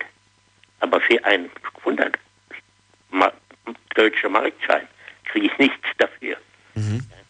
Das war, und das Umtauschen fand ich richtig. Aber alles, wie man so sagt, wir hätten alles niedergemacht. Das stimmt auch nicht. Schauen Sie sich mal an, wie ist es mit dem Trabi-Werk? Da hatte ja sogar die Urgroßmutter, die hatte einen Kaufvertrag. Ja. Über den Trabi. Mhm. Weil die so lange gewartet haben. Ja, ja. Stimmt, ja. Ja. Meine Mutter hat tatsächlich noch, als die Mauer auf war, hat sie von jemandem, der 10 Jahre auf seinen Trabi gewartet hat, den Trabi hat sie dann, als die Mauer auf war, ganz günstig, ich glaube für 500 Mark damals kaufen können. Weil die gesagt haben, hier, weißt du was, komm, nimm, 500 Mark gibst du mir für und kannst den haben, der ist nagelneu. Der ist nagelneu. Hast du überlegt, weil hast 10 Jahre gewartet, nagelneuer Wagen. So, dann kriegst du den, weil der gerade endlich vom Fließband fertig ist, fertig geschraubt. Und dann sind wir tatsächlich damit, ich weiß gar nicht, wie viele Jahre wir damit rumgefahren sind, aber bestimmt 4, 5 Jahre sind wir damit rübergefahren, weil ich glaube, mit 4, 5 sind wir dann nach Frankfurt und wir sind mit dem Trabi nach Frankfurt, mit einem blauen Trabi und alle haben damals geguckt, weil sie gesagt haben, was ist das denn für ein Auto? Ja, ja, das war der Motor war wie eine Kaffeemühle, habe ich gesagt. Aber er ist gelaufen. Der ist gelaufen. Wenn wir in Urlaub gefahren sind, haben wir uns immer die Frage gestellt, meine Mutter hat manchmal gesagt, jetzt müssen wir leise sein. Ich weiß nicht, ich glaube, es ist gerade eine Schraube raus. Ist wirklich so? Ist wirklich anders kann ich nicht. Und manchmal hat sie auch gesagt, oh, ich glaube, das ist zu steil. Gleich geht der Kofferraum auf. Nein, das waren Momente, wo wir wirklich drüber gelacht haben. Ja. Hans-Joachim, ich muss dich leider jetzt abwürgen, weil es war es nämlich schon. Die Sendung ist nämlich rum. Ich danke dir trotzdem aber, dass du angerufen hast. War sehr, sehr lustig. Ich habe schon oft versucht, aber nie durchgekommen. Ach, wir kriegen das auf jeden Fall demnächst mal wieder hin. Ein schönes Zitat haben wir noch für den Schluss. Vielleicht kannst du ganz kurz sagen, was du davon hältst. Es ist leider bei uns ein Teil des Denkens geworden, dass man überwiegend von den Rechten und kaum noch von den Pflichten spricht. Das hat Helmut Kohl gesagt und das finde ich eigentlich auch gar nicht mehr so schlecht. Das finde ich auch sehr gut. Und da neulich der gesagt hat, die soziale Arbeit, ja. Da kann sich jeder mal an die eigene Nase packen. Vielen Dank fürs Zuhören, vielen Dank fürs Mailschreiben, fürs Posten. Das war die Night Lounge. Ich wünsche euch einen schönen Abend und bis 12 Uhr mit einem neuen Thema. Dann macht's gut. Ciao.